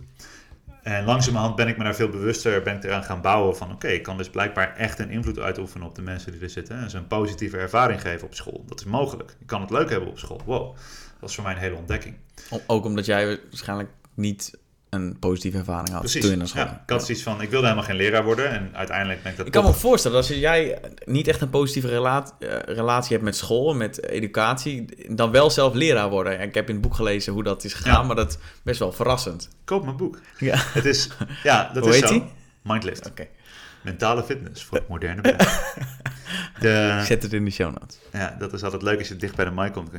Dit is de stem van je geweten. Koop mijn boek. Um, dat leraar worden, dat was een, um, een ding wat soort van per ongeluk ging. Ik wilde dat niet helemaal, maar ik ontmoette een mentor uh, in mijn stage die mij heel veel liet zien van hoe leuk het op school kan zijn. En, en je kan, um, uh, niet alle leraren, de meeste leraren hadden het zelf ook niet leuk op school. uh, merkte ik, mijn collega's. Alleen je kunt aan die dingen conformeren of je kan rebelleren. En ik ben van nature iemand die meer rebelleert dan conformeert. Oftewel, ik doe het tegenovergestelde. En ik had zoiets van, ja, ik heb de kans. Ik sta nu in deze rol als leraar. Ik kan iets moois doen. Uh, het interessante was, het werkte heel goed voor mij en ook voor mijn mentor Erik, die, uh, waar ik veel van heb geleerd in die tijd. Het werkte voor ons allebei. Kinderen van, hadden het naar hun zin, ouders waren enthousiast, hadden, kinderen hadden goede cijfers. Uh, we hadden de hele dag lol. We hadden heel weinig werkdruk, omdat onze manier van werken ervoor zorgde dat we niet de hele tijd dezelfde stress hadden als andere leraren. Maar hoezo, hoezo dan? Nou, bijvoorbeeld als je een toets maakt en iemand anders kijkt die voor je naar en er staat een rood cijfer op en dat is slagen of falen, leer niks. Mm maar als je vanuit de growth mindset kijkt, als je een toets maakt, uh, dus ik, ik liet bijvoorbeeld mijn leerlingen elkaars toetsen nakijken. Ik kopieerde alle toetsen, liet ik ze elkaars toetsen nakijken liet ik ze met elkaar bespreken over welk cijfer ze elkaar zouden geven, totdat ze het er allebei mee eens waren. Ze mochten niet corrigeren en dan hadden ze allemaal een eerlijk cijfer. En wat ik deed, de eerste tien keer keek ik ze zelf ook na en kwamen we op punt 2 of punt 3 altijd op dezelfde cijfers uit. Dus als ik in mijn eentje drie uur lang als een, als een soort van robot toetsen zat na te kijken, kwam ik op hetzelfde toetsresultaat uit ongeveer als die leerlingen. Afgezien dus zij van... waren in staat om op dezelfde manier naar hun eigen werk te kijken als ja, dat jij dat zou Maar ja, ik begeleidde natuurlijk. Dus ik, iedereen kreeg een toets van iemand anders. Er stond geen naam op. Ik had ze anoniem gemaakt. Dan ging ik met ze doornemen wat de juiste antwoorden waren. En hoe ze een antwoord konden beoordelen op juistheid. En hoeveel punten er toegediend moesten worden. En na een uur hadden we met z'n allen alle toetsen nagekeken. Hadden ze uiteindelijk met elkaar uh, gefeedbackt. Hè. Dan had ik de namen weer uh, bekendgemaakt. Met elkaar delen, bespreken. En nou, hadden zij dus superveel geleerd over die toets, over hoe ze geleerd hadden, over hoe ze antwoord eh, hadden gegeven. Ze waren het altijd allemaal eens met hun cijfer. Want er was dus een, bijna een soort van. Ze hadden het gevoel dat het democratie was over het cijfer. Ja, ze waren onderdeel ook van het geven van het cijfer. Dus en ze leerden dus een enorm leerproces. In plaats van hier is een rood cijfer, je hebt het goed gedaan of niet. Weet maar mocht dit dan? Was dit gewoon geoorloofd binnen? Ja, zeker weten. Ik had me, kijk, punt is. Verbaas me man. Jezus. Wat ik heel vroeg heb geleerd in mijn leven. Is uh, wat was het ook weer? Volgens mij is Picasso die zei: Learn the rule like a pro, so you can break them like an artist. Volgens mij. En waar het om gaat is: wat is het resultaat? Het resultaat was hoog leerrendement. Kinderen hadden het naar hun zin, kinderen waren enthousiast, ouders zijn tevreden, dat is voor scholen heel belangrijk. Ik had mijn cijfers altijd op tijd ingeleverd en de rapportcijfers gingen omhoog omdat ze meer leerden. Dus mag het? Ja, weet ik veel. het heeft resultaat, weet je wel. En ik had een heel groot voordeel dat ik in die school waar ik werkte had alle, alle leraren hadden de vrijheid om hun onderwijs in te richten binnen de marges. Um, zoals ze dat zelf uh, oké vonden. Het leuke is dat deze school ging langzamerhand over naar een ander onderwijsmodel, waarin ze werkte met beoordelingscriteria en niet meer puntjes en cijfers. Dus wat ik al aan het doen was, werd uiteindelijk niet vanwege mij of zo, maar dat was gewoon een ontwikkeling die uh, gebeurde. Uh, werd het al zo. Maar die, dan, waar, dan was die school was waarschijnlijk al wat progressiever. Want ja, ja. dat je kan bewijzen dat een nieuwe methode werkt, hoeft niet altijd te betekenen dat dat, soort conservatieve instituten dat maar ook daadwerkelijk toepassen. Ik heb altijd redelijk in staat ge, ben ik altijd redelijk in staat geweest om heel erg mijn eigen gang te kunnen gaan zonder al te veel stof te doen opwaaien. Daar was ik vroeger al heel goed in. ja, dus regels leren. En, um, maar regels als in? Gewoon de regels volgen die er zijn. En dan daar binnen je eigen draai. Dus er zijn een aantal voorwaarden die gewoon doen en dan gewoon zelf bepalen hoe je ja, dat doet. En alsjeblieft en dankjewel en een glimlach. Uh, ik heb altijd heel veel. Uh, kijk, toen, toen ik nog blode. En je blauwe ogen, dat helpt ook. Grote blauwe ogen. toen ik nog, uh, toen ik nog blode, toen, ja, als, als, als tiener die aan het blowen is, leer je heel goed liegen bijvoorbeeld. En um, dat was toen een hele negatieve eigenschap, want ik kon me overal doorheen lullen. Maar um, het is natuurlijk wel zo dat op een gegeven moment leerde ik gewoon dat als je vriendelijk bent, en je bent wel bespraakt en je kiest je bewoording op een manier dat het fijn overkomt, dan uh, is er gewoon minder weerstand in wat je doet. En transparantie ook. Hè? Dus wat ik, ik zeg niet dat liegen een goede eigenschap is, maar er zitten wel wat kerndingen in. Dat je dus leert hoe je een argument kunt vormgeven, bijvoorbeeld. En uh, ik heb daarna ben ik, heb ik veel poëzie geschreven. Ik ben een poosje rapper geweest. Ik heb altijd op het podium gestaan, altijd gesproken voor groepen. En altijd gewerkt aan hoe kan ik ervoor zorgen dat mijn boodschap zo goed mogelijk binnenkomt bij die anderen. En ik denk dat uh, beleefdheid is misschien wel, is met de hoed in, in de hand kom je door het hele land, toch? Dus het is uh, transparantie, authenticiteit, eerlijk zijn, heel erg helder en eerlijk spreken over moeilijke dingen. Maar wel met een glimlach en met de bereidheid om de ander te bereiken. Dat is heel moeilijk. Het is niet zo dat ik er altijd goed in ben, maar dat is wel voor mij een, een vaardigheid waar ik aan wil werken. En eh, iets wat ik ambieer om steeds beter in te worden. Om steeds helderder, eerlijker, transparanter te spreken. Maar met hele hoge e- effectiviteit. Ehm, dus uh, waar had ik het eigenlijk over? Oh ja, het kantelpunt. Dat is waar ik heen ging. Wat ik deed in mijn klaslokaal werkte. Ik dacht echt, ik hoop dat hij het weet, want ik heb echt geen idee waarom. Dus um, uh, dat is wel een leuk, leuk uh, ding, want ik, ik, um, wat ik deed werkte, maar het werd niet gewaardeerd. En het werd zo van, ja, Casper die is zijn eigen gek op zijn eigen eilandje. Ja. Het werd ook wel gewaardeerd, maar het was zo van, ja, zolang jij gewoon jouw ding doet in jouw lokaal, dan is het oké. Okay. Maar ik had zoiets van, ja, maar er zitten ook dingen in die gewoon werken op grotere schaal. En ik had best wel wat wetenschappelijke uh, studies gevonden die onderbouwden hoe het brein leert en hoe het werkte. Uh, en had ik zoiets van, ja, maar jongens, we kunnen wel een uur tegen zo'n klas praten. Maar het is gewoon wetenschappelijk aangetoond dat de kinderen niet meer dan een kwartier kunnen luisteren. Dus waarom zouden we meer dan een kwartier tegen ze praten, weet je? Um, anyway, toen ging ik naar een congres in Londen en er, was een, uh, er waren allemaal grote sprekers op het gebied van onderwijs. Ik ging daarheen omdat ik toen um, een baan had als onderwijsinnovator. En er waren opeens allemaal mensen die heel succesvol waren. Er was een CEO van Microsoft, CEO van Lego, een paar mensen van Google. En uh, die, die, die spraken op een manier die 100% bij mij paste. Ik had zoiets van, oh shit, misschien ben ik niet uh, een of andere gek op zijn eilandje. Hier zijn allemaal gelijkgestemden die op dezelfde manier kijken naar het onderwijs um, en naar hoe mensen leren en naar welzijn. Um, en die zijn allemaal succesvol. Die hebben allemaal veel bereikt. Die, die hebben prachtige bedrijven draaien en zo. Uh, en toevallig was er een hele goede vriend, of een vriend waar ik vroeger mee omging. Uh, in zeg maar mijn slechtere periode toen ik veel blode en zo.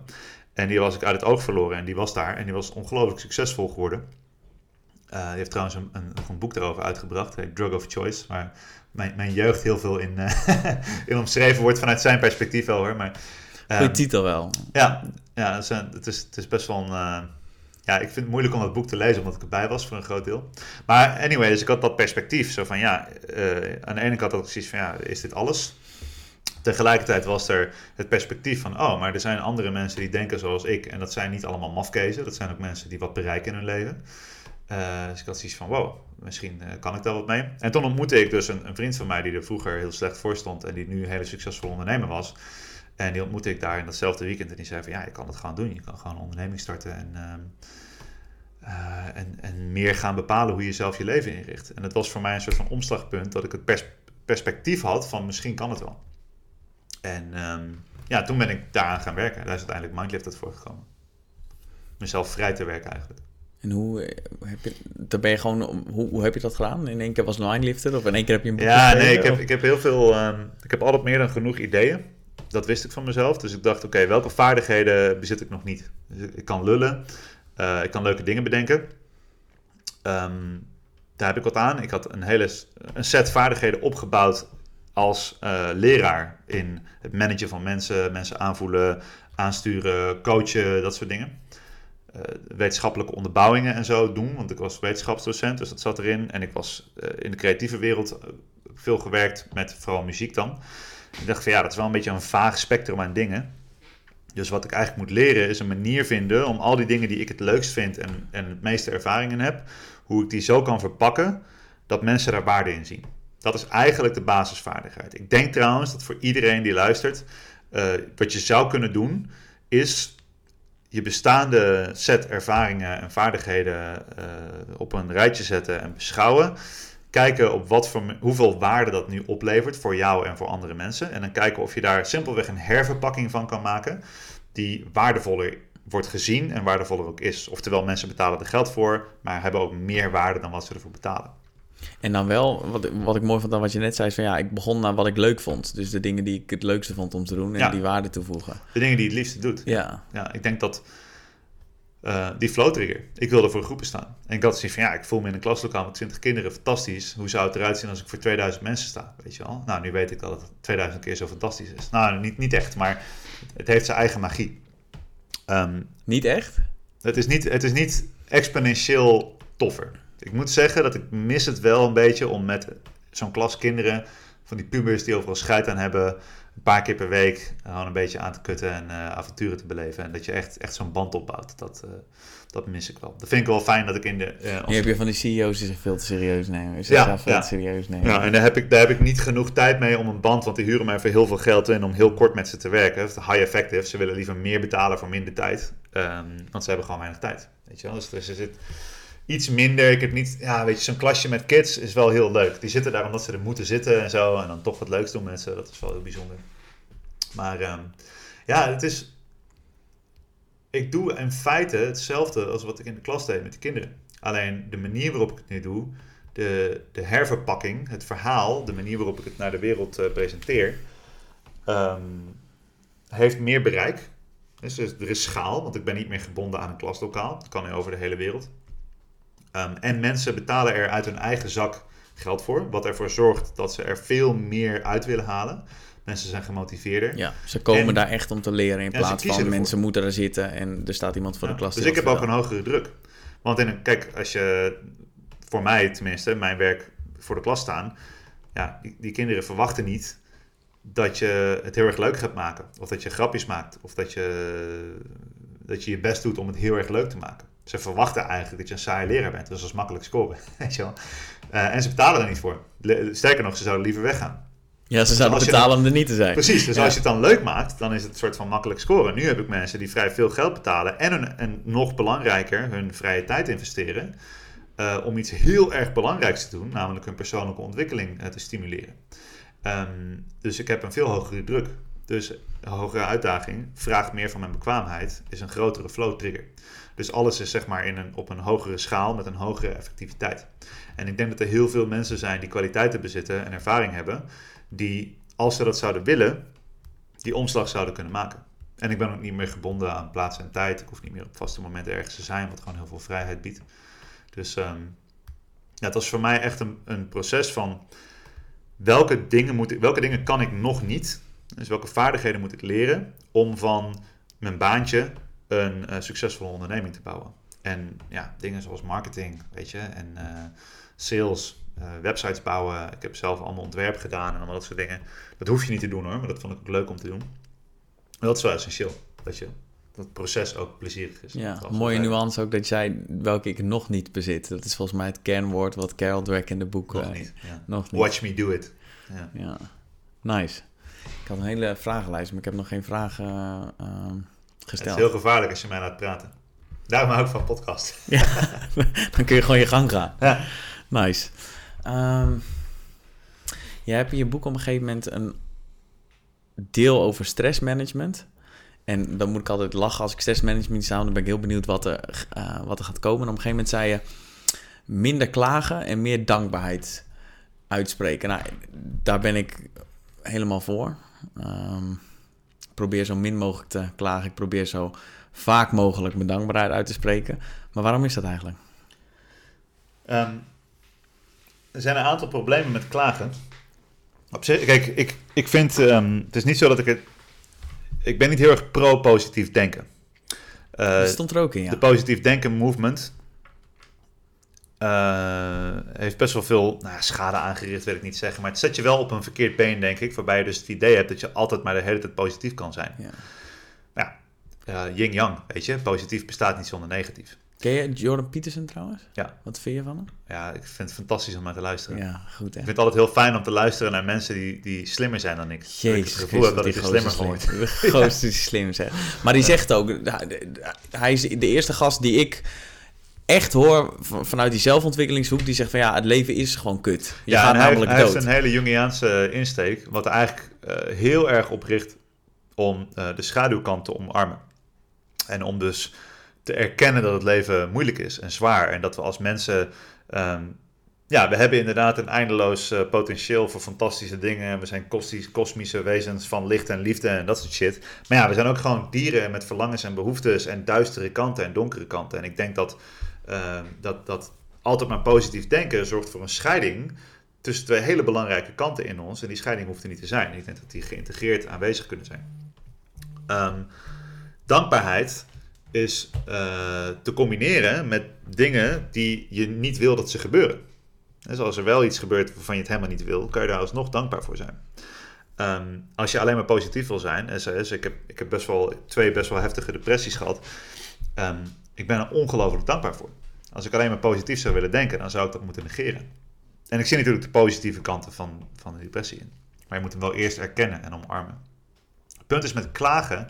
Eh, klagen is wat anders dan uh, dingen die je als negatief ziet uiten of over moeilijke dingen praten. Vaak is klagen juist een, een manier om niet, over moeilijk, niet met moeilijke dingen te hoeven dealen. Mhm. Want je klaagt vaak over dingen die extern zijn. Het probleem is ook dat klagen repetitief is. En uh, ja, alles wat je oefent, daar word je beter in. Dus elke keer als je klaagt over het weer, dan maak je dus een keuze om beter te worden in je gemoedstoestand te laten afhangen van het weer.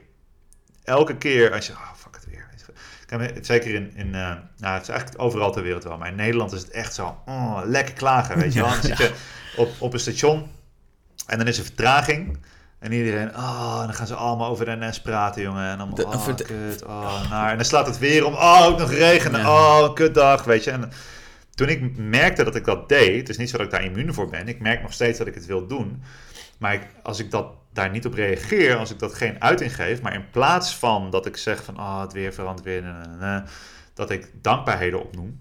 toen jij binnenkwam, toen zei je van, ja, het weer zit niet echt mee. Het ligt eraan of je een plan bent, weet je wel. Ja, ja, maar ik, ik, moest, ik, ik moest lachen dat je het zei, want... de ik zei de, de weergoden, ik had je boek gelezen dus en over dankbaarheid ook, dus de weergoden zijn me niet uh, positief gestemd vandaag. Ja. En toen dacht ik, ik ben heel benieuwd hoe dit gaat reageren. toen zei hij van plaats, ja. ah, zo'n mooie manier om het... Ja, ik dacht van mijn tuin, die heeft al best wel lang ja, exact, gehad. Daar ben ik wel heel blij mee.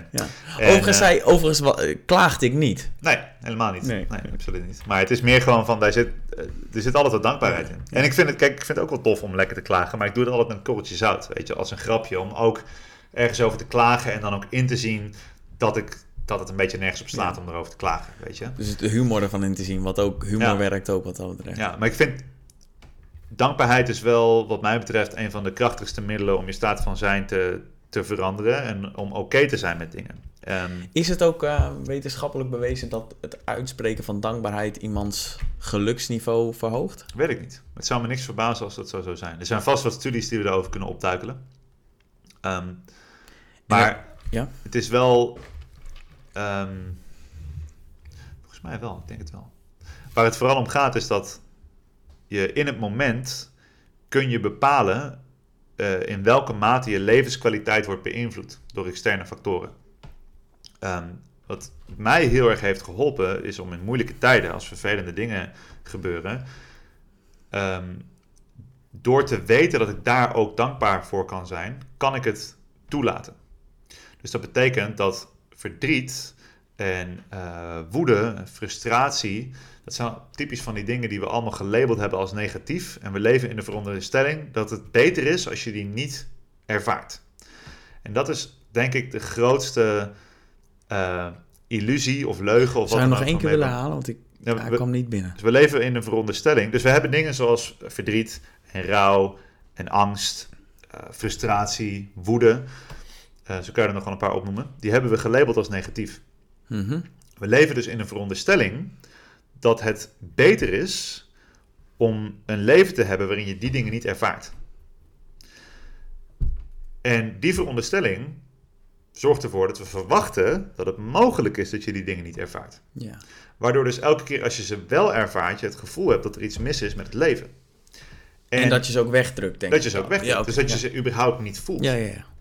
En als je ze niet voelt, betekent niet dat ze er niet zijn. Dat betekent dat je er op onderbewust gevoel mee deelt. En als je er helemaal niet bewust van bent dat je eigenlijk verdriet ervaart.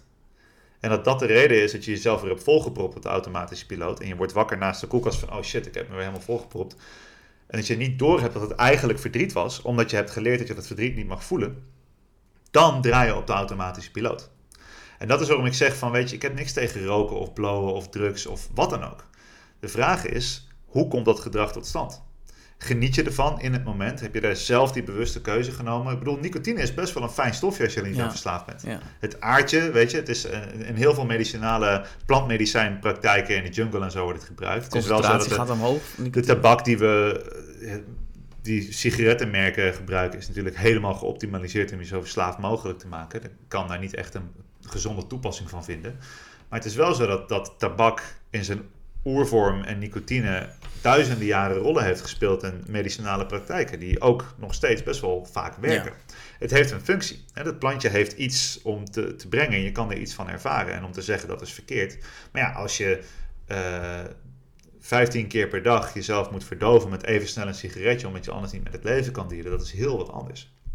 En dus die, die, die veronderstelling dat we die negatieve dingen zouden moeten wegdrukken, die alsof er negatieve dingen staan, bestaan, ja.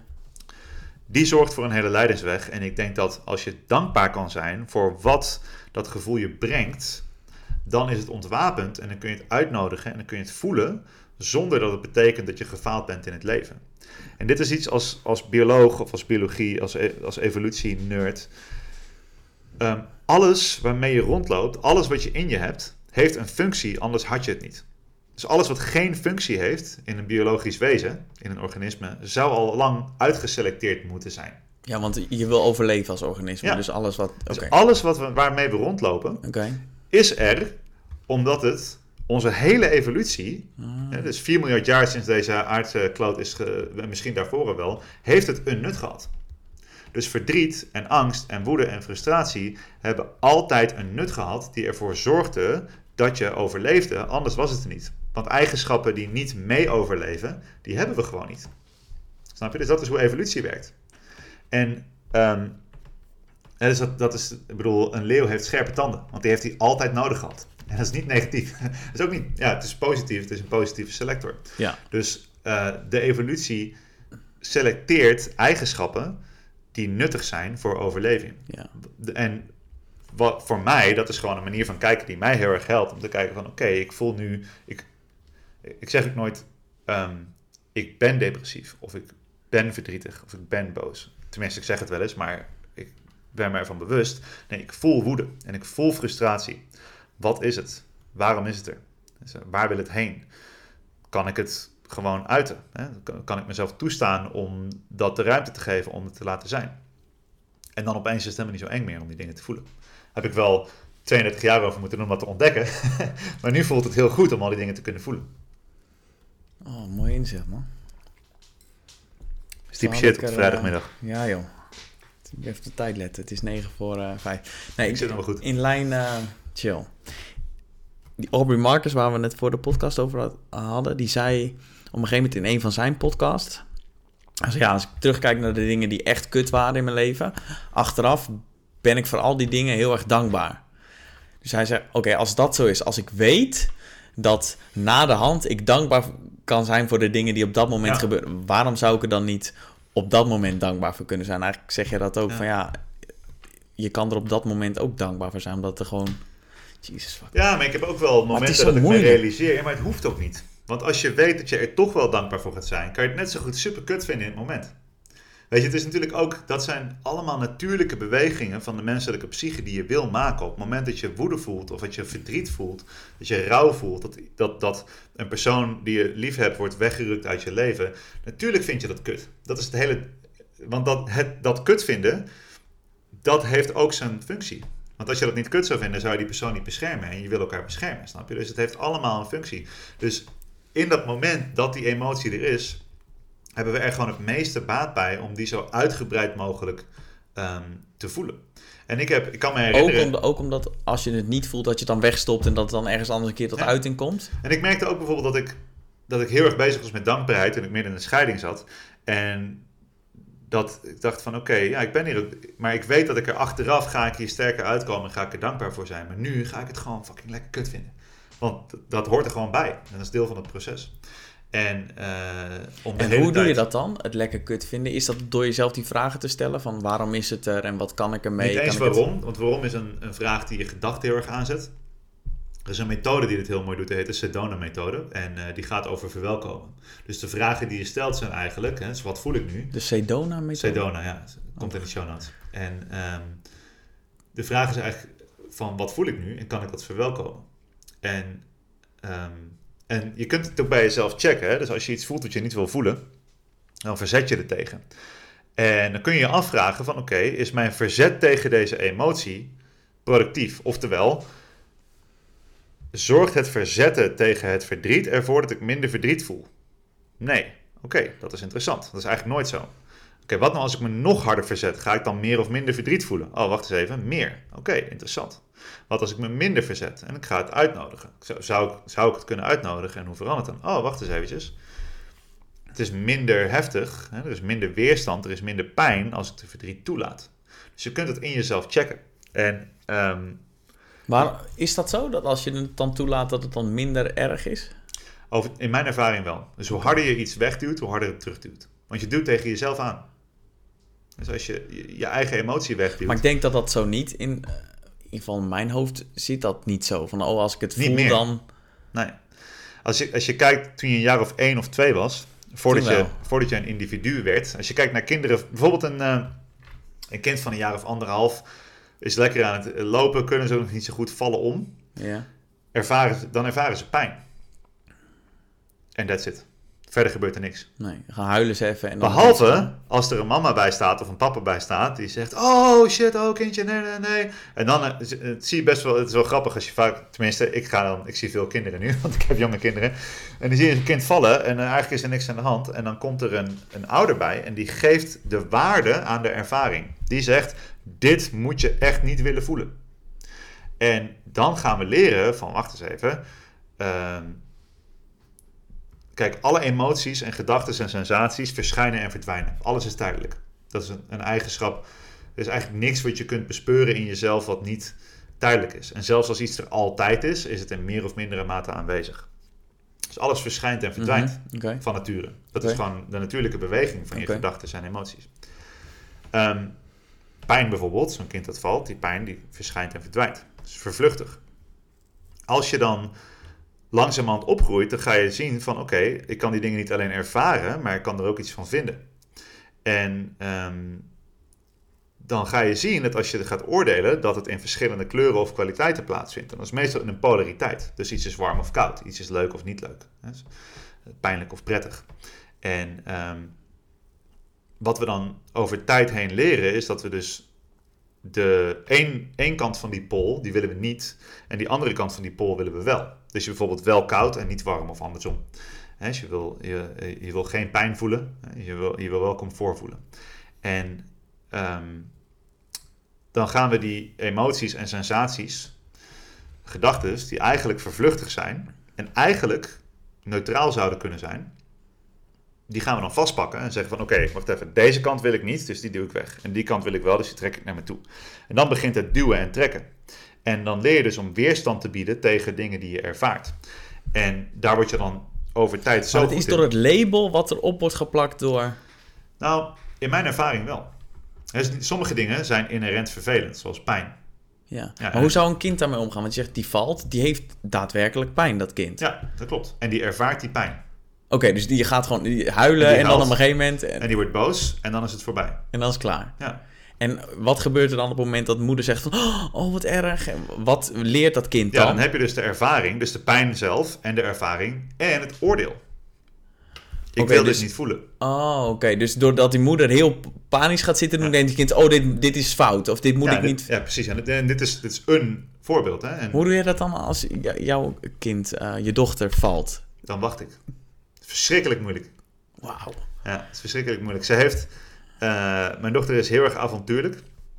En haar motorische ontwikkeling, of haar, eigenlijk is haar, laten we zeggen, haar algemene ontwikkeling iets verder voor op haar groei. Wat dus betekent dat ze meer dingen kan begrijpen en proberen dan dat ze fysiek kan. Oké. Dus ze kan bijvoorbeeld een koprol, terwijl haar hoofd veel te groot is. Dus ze doet een hele lelijke koprol, maar wel best wel tof dat ze een koprol doet. Ehm, en ehm, dat zorgt er ook voor dat ze heel vroeg ging proberen te lopen. En 10, 20, 30, 40 keer per dag valt nog steeds wel. Ze valt heel veel. Ik heb haar nooit aangeleerd dat vallen vervelend is. Maar als ze valt en ze heeft pijn, dan ben ik er om haar te troosten. Maar ik ga niet van tevoren zeggen, je mag niet vallen. Want weet je nog, de vorige keer had je pijn.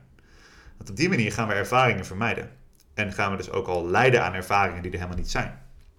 Weet je, kan je nu al, al voorstellen hoe je eh, kan lijden aan iets wat nog helemaal niet eh, gebeurt. Ja, dat zag ik in je boek staan. Een eh, quote. Ehm, in, in mijn leven heb ik heel veel vreselijke dingen meegemaakt... waarvan de meeste niet eens Nooit gebeurd zijn. dat is echt hoe ik mooi. in elkaar zit. Want ik heb, ik heb heel veel last gehad van, van angst. Ja, in het Engels heb je anxiety, dat is echt een beter woord. angst.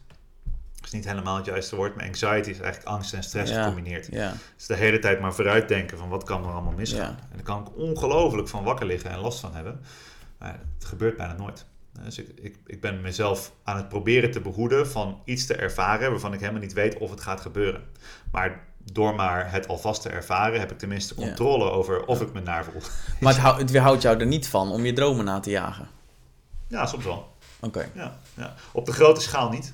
Maar in het dagelijkse bestaan moet ik daar, ben ik daarmee bezig. Ik, ik heb best wel een, een leven van mezelf gecreëerd wat ver, vaak buiten de comfortzone ligt en wat eng is. En dat is ook iets wat ik wil, wat ik mijn dochter wil leren, is niet dat je altijd veilig en geborgen zou moeten zijn, maar dat je, als je een keer niet veilig en geborgen bent, dat je dan de middelen hebt om ermee om te gaan. Dus ik heb liever dat zij zelf opstaat en naar mij toe komt en zegt: Ik heb me pijn gedaan. En dat ik haar dan alle affectie kan geven die gepast is, dan dat ik het voor haar invul. Dus dat ik mijn idee over hoe het is om te vallen of hoe het is om verdriet te ervaren op haar projecteer. Probeer ik, en dat is verschrikkelijk moeilijk hoor. Op papier is het makkelijk, in theorie. Maar is altijd zet ik me in om haar zelf een ervaring te laten ervaren.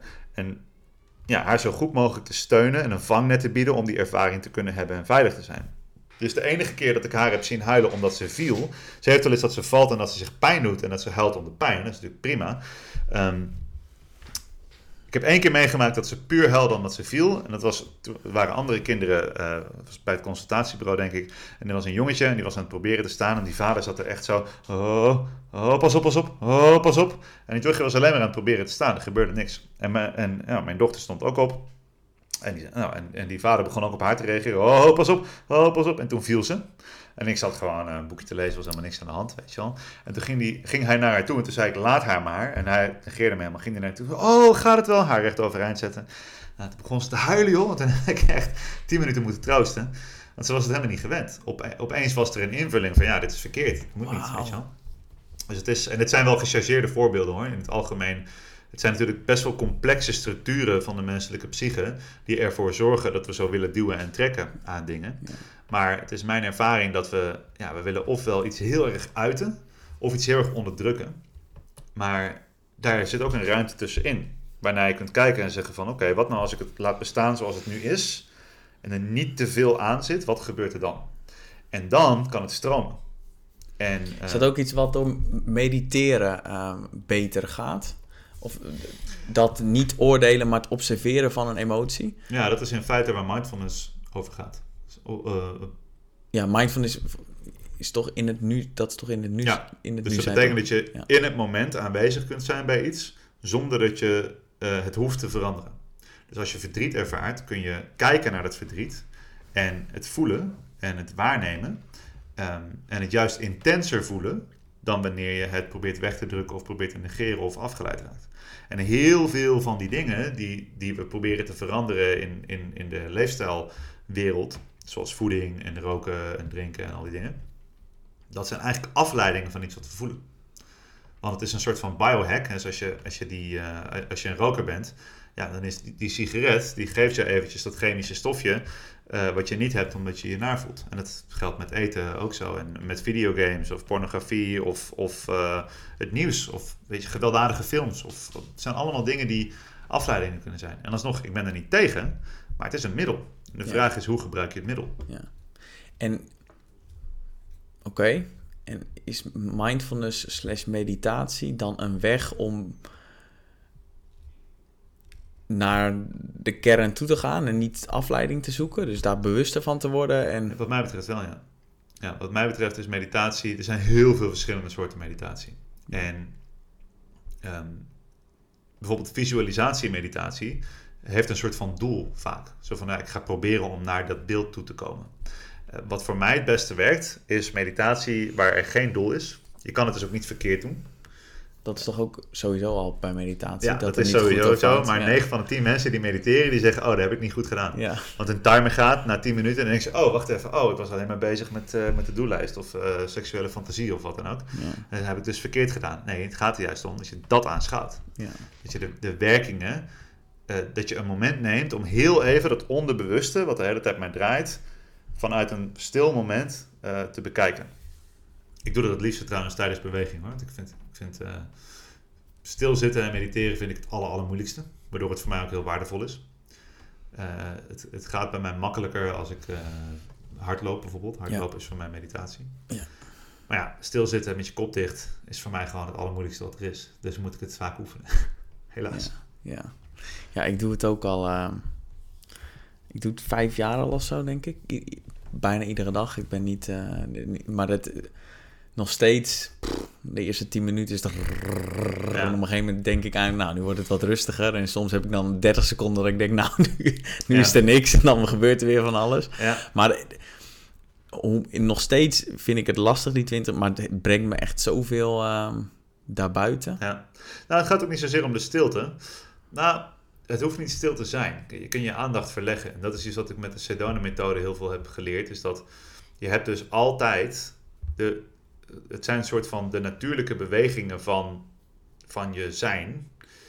Uh, en net zoals golven komen en gaan en wolken komen en gaan. En dat is de natuurlijke bewegingen ja. van de natuur. Weet je. Maar het is wel, als je, als, het, als je het vaker doet, dan is mijn ervaring wel dat het vaker stil is. Ja, ja het wordt makkelijker om tot ja. rust te komen. En juist in die stilte, heb, daar heb ik heel veel aan. Dan ben ik echt in het nu, zeg maar. Absoluut. Maar die stilte, die is er altijd. Ja. ja Kijk, dat is okay. een beetje het punt. Dat die, okay. um, als je heel erg focust, ja, het ligt er een beetje aan hoe je het bekijkt. Wat, wat mij heel erg helpt, is om niet te proberen om die vervluchtigheden, die dingen die komen en gaan, die gedachten en die sensaties en die emoties, om die per se te veranderen of, of stil te krijgen. Maar om te erkennen dat die dingen ontstaan in een stilte. Dus er is een bepaalde ruimte waarin al die vervluchtigheden ontstaan. Dus als je de veronderstelling hebt dat ik ben mijn emoties, ik ben mijn gedachten, ik denk dus ik ben, wat volgens mij een beetje een... Uh, Wie is dat ook weer? Descartes? Ja, Descartes, ja.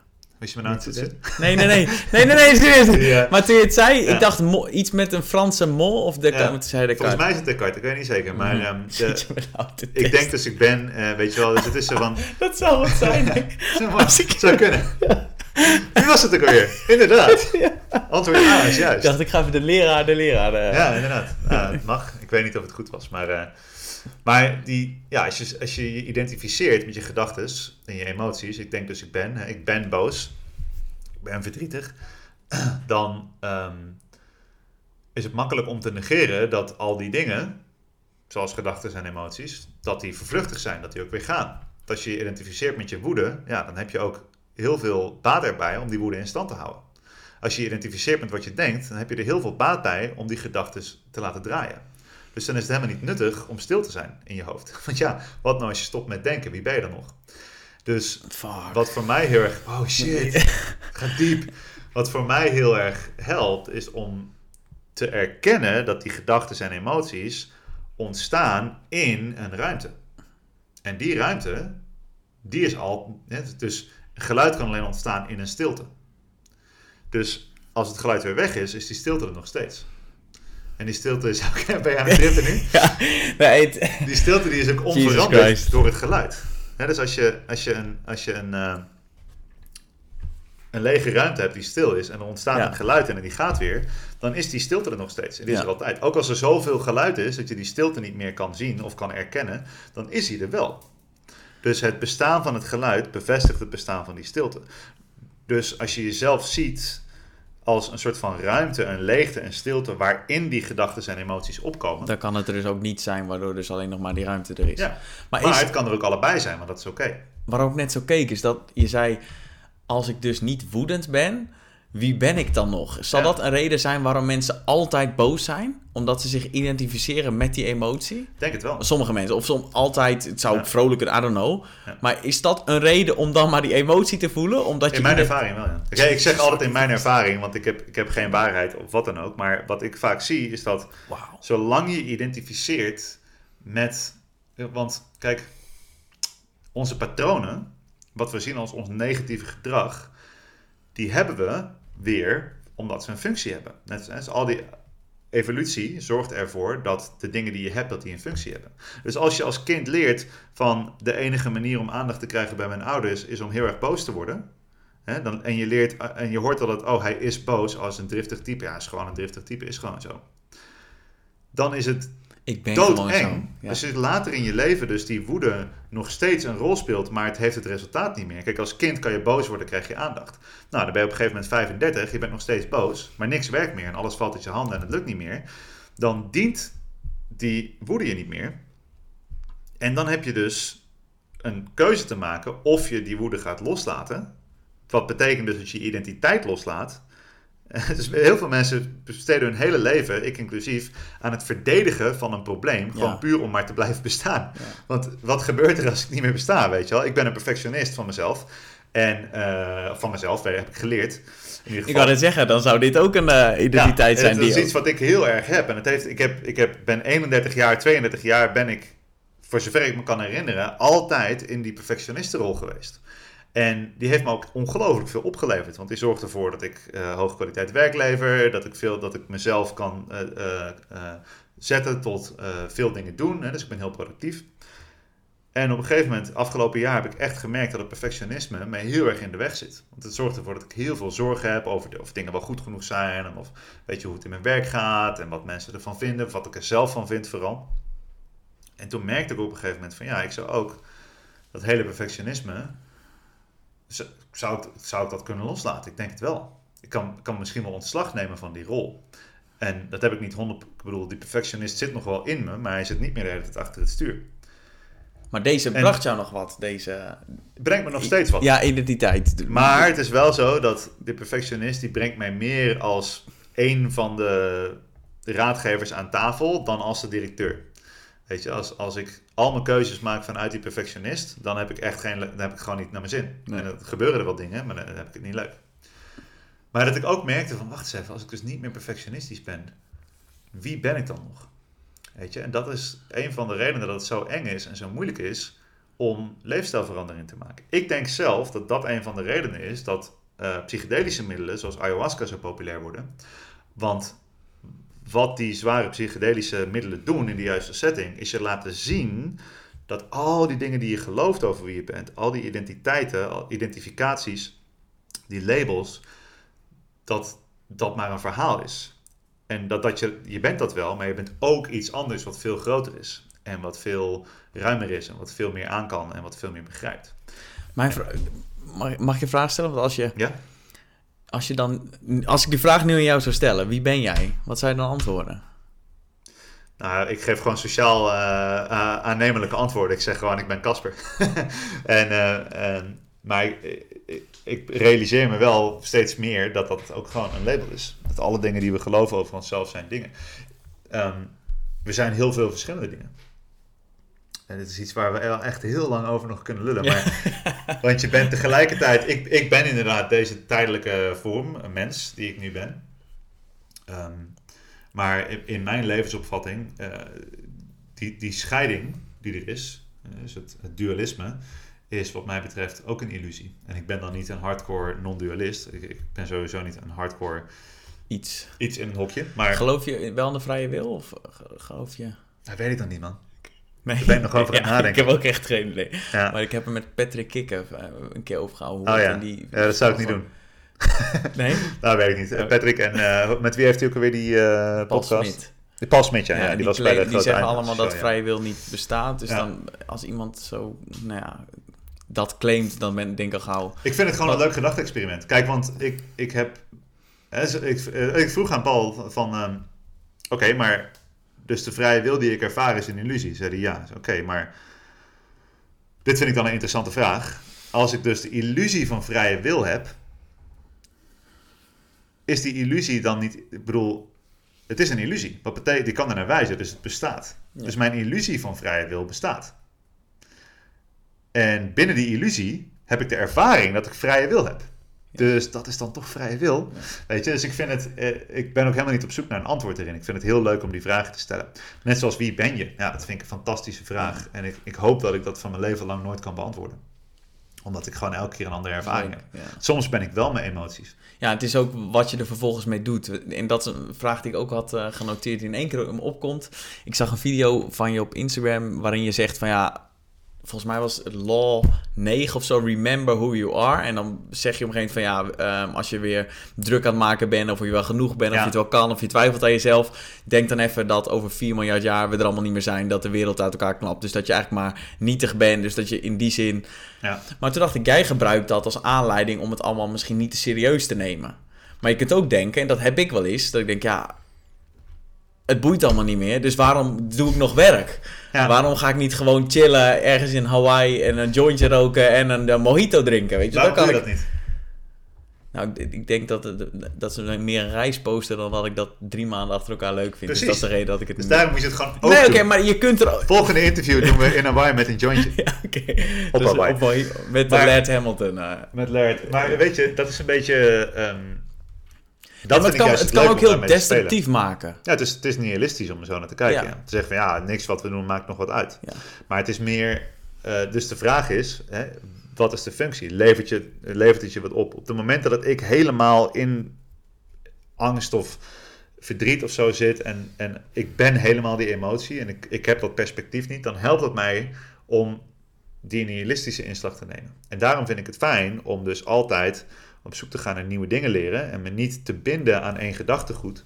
Want dan heb je de flexibiliteit om gewoon te doen wat werkt. Ja. Want als ik zou Maar met zeggen... als uitkomst dat je wel gewoon de dingen doet die je graag wil doen. Dus dat je wel, want je Ja, zegt ja, ik kies gewoon de dingen die me helpen om op dat moment het juiste ding te doen. Is dat dan een maatstaf? Hoe doe ik de juiste dingen? En dat je dan het gedachtegoed, het perspectief pakt wat daarbij hoort? Ja, wat zijn de juiste dingen? Ja, dat- geen idee. precies, maar goed, maar als ik iets graag wil en ik, ik heb allemaal blokkades omdat ik twijfel Ja. of onzeker ben wat dan ook.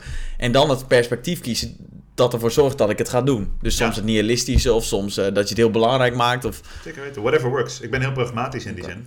En het gaat mij er dus om dat, dat, die, dat dat praatje gaat er heel erg over, of dat ging heel erg over flow. Wat voor mij belangrijk is, is om dat perspectief te kunnen nemen. Ja, dus, je, dus wat je eigenlijk bent, zeg ik dan. Maar eigenlijk moet ik zeggen wat je eigenlijk ook bent. Want die eindeloosheid, die leegte, die stilte, die ruimte, eh, de tijdloosheid, hoe je het ook maar het bewustzijn, dat ben je ook. En zo heb je heel veel verschillende. Hè, ik zei net van een geluid en je hebt een leegte waarin dit geluid gebeurt. En dat is hetzelfde als je hebt bijvoorbeeld ehm, het, het scherm en de projector. Weet je, dus het, scherm is, is een soort van een lege vlakte. En daarop worden dingen geprojecteerd. Nou, en de tijdelijke, vervluchtige dingen, veranderlijke dingen, dat is de projectie. Nou, dus dat is je leven, de ervaringen, de situaties, de gedachten, gevoelens. Dat zijn de projecties, die komen altijd op het scherm. Als de projectie de hele tijd aanstaat, dan heb je niet door, want je ziet het scherm niet als de projectie erop staat. En dus dan vergeet je dat je ook dat scherm bent. Je bent ook datgene waarin al die dingen gebeuren, wat onveranderlijk is door de dingen die erin gebeuren. En dus de, de, leegte, het bewustzijn, het, het zijn, hoe je het ook maar wil noemen, ehm, dat ben je ook. Dus je bent, je bent ook de eindeloosheid van tijd en ruimte. Tenminste, dat is mijn opvatting. Dat is misschien een beetje far out, maar ik ben in die zin eh, daar heel erg voor open. Wat ik grappig vind is dat heel veel, 99% van mijn ehm, levensvisie valt te overlappen bijvoorbeeld met het boeddhisme. Ja, dat is precies, waar ik, precies waar ik aan dacht. Dat, het, Ja. dat zeggen zij ook. Maar dat, volgens mij heel veel... Ik heb ook wel veel gelezen over de toltekst. De Mexicaan die zegt ook dat alles één is. En dat is eigenlijk wat je nu ook zegt. We zijn allemaal hetzelfde. En En dat vind ik het leukste. Dat ik zou mezelf nooit een boeddhist noemen, omdat ik heb, het heeft voor mij helemaal geen nut om een boeddhist te zijn. Nee. En het is inderdaad de Toltec, eh, eh, eh, de Four Agreements, is een van mijn favoriete boeken. zo goed. Het gaat erover, is fantastisch. Ja.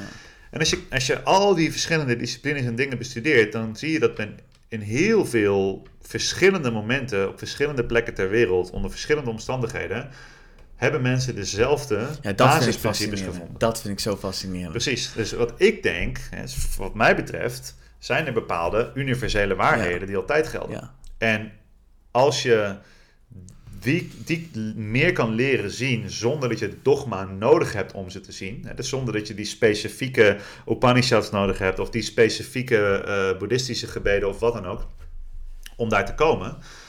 eh, en je kunt naar dezelfde bron toe gaan zonder je te binden aan de stroming.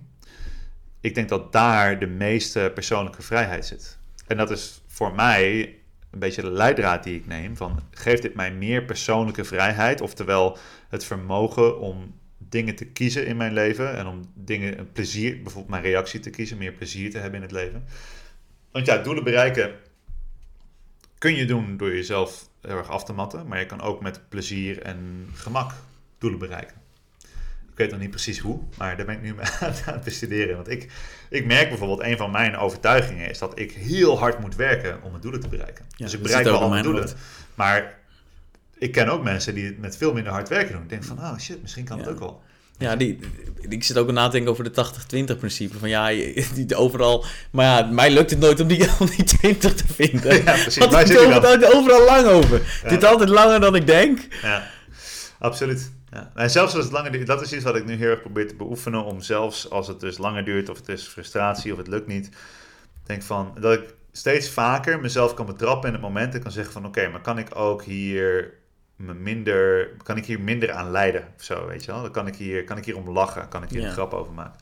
Ja, soms lukt dat niet. Maar het is wel fijn om een perspectief te hebben dat het soms ook wel kan. Weet je? Dus het is zo van, ja, het zijn allemaal dingen die in theorie heel goed werken. En die leuk zijn om over na te denken. Op het moment dat het leven even moeilijk wordt. De vraag is, heb je dan de tools? En eh, waar het mij om gaat, is om steeds meer van die tools op te pikken. En om die flexibel te kunnen inzetten wanneer je ze nodig hebt. En niet, niet zoveel te hangen aan één manier van kijken of denken. Mijn hoofd zit helemaal vol. Oh, relax, want ik heb mezelf helemaal leeg geluld nu. Dus ik ben helemaal chill. Maar eh, mooi, goed nog een keer terugluisteren. Voordat ik mijn laatste vraag stel, waar kunnen mensen je online vinden? Instagram is eigenlijk mijn beste kanaal. Kaspersfocus. K-A-S-P-E-R-F-O-C-U-S. Casper Focus? Kaspers. Oh, je mist- Je mist K-A-S-P-E-R-S-F-O-C-U-S. de S. Ah, dat is mooi. Extra herhaling. Het zorgt ervoor dat mensen het beter onthouden. Exact. Eh, mindlift.com. Is mijn boek en al mijn eh, verschillende Aanrader. outlets. Aanrader. Ja, check het uit. Ik raad hem altijd aan. Ja, jij? Ja, het is het beste Dat- boek wat ik ooit heb geschreven. Hm. Het is oké. Enige. Ja. Hoe gaat je volgende boek heten? Eh, is het geheim. Ik denk, misschien krijg ik gewoon een Ja, primeur, maar helaas. nee, maar eh, als, hij, eh, als hij uit is, dan kom ik al een podcast tour doen. En dan, Te gek. Stop je ook even bij waarom niet. precies, waarom niet? Chill. Wat is ehm, je definitie van een goed leven? Ehm, een goed leven is het vermogen om te kiezen hoe je omgaat met de dingen die gebeuren. Het vermogen om te kiezen hoe je omgaat met de dingen die gebeuren. Ja, dat is het. Chill. Thanks eh, voor het gesprek, ouwe. Dankjewel.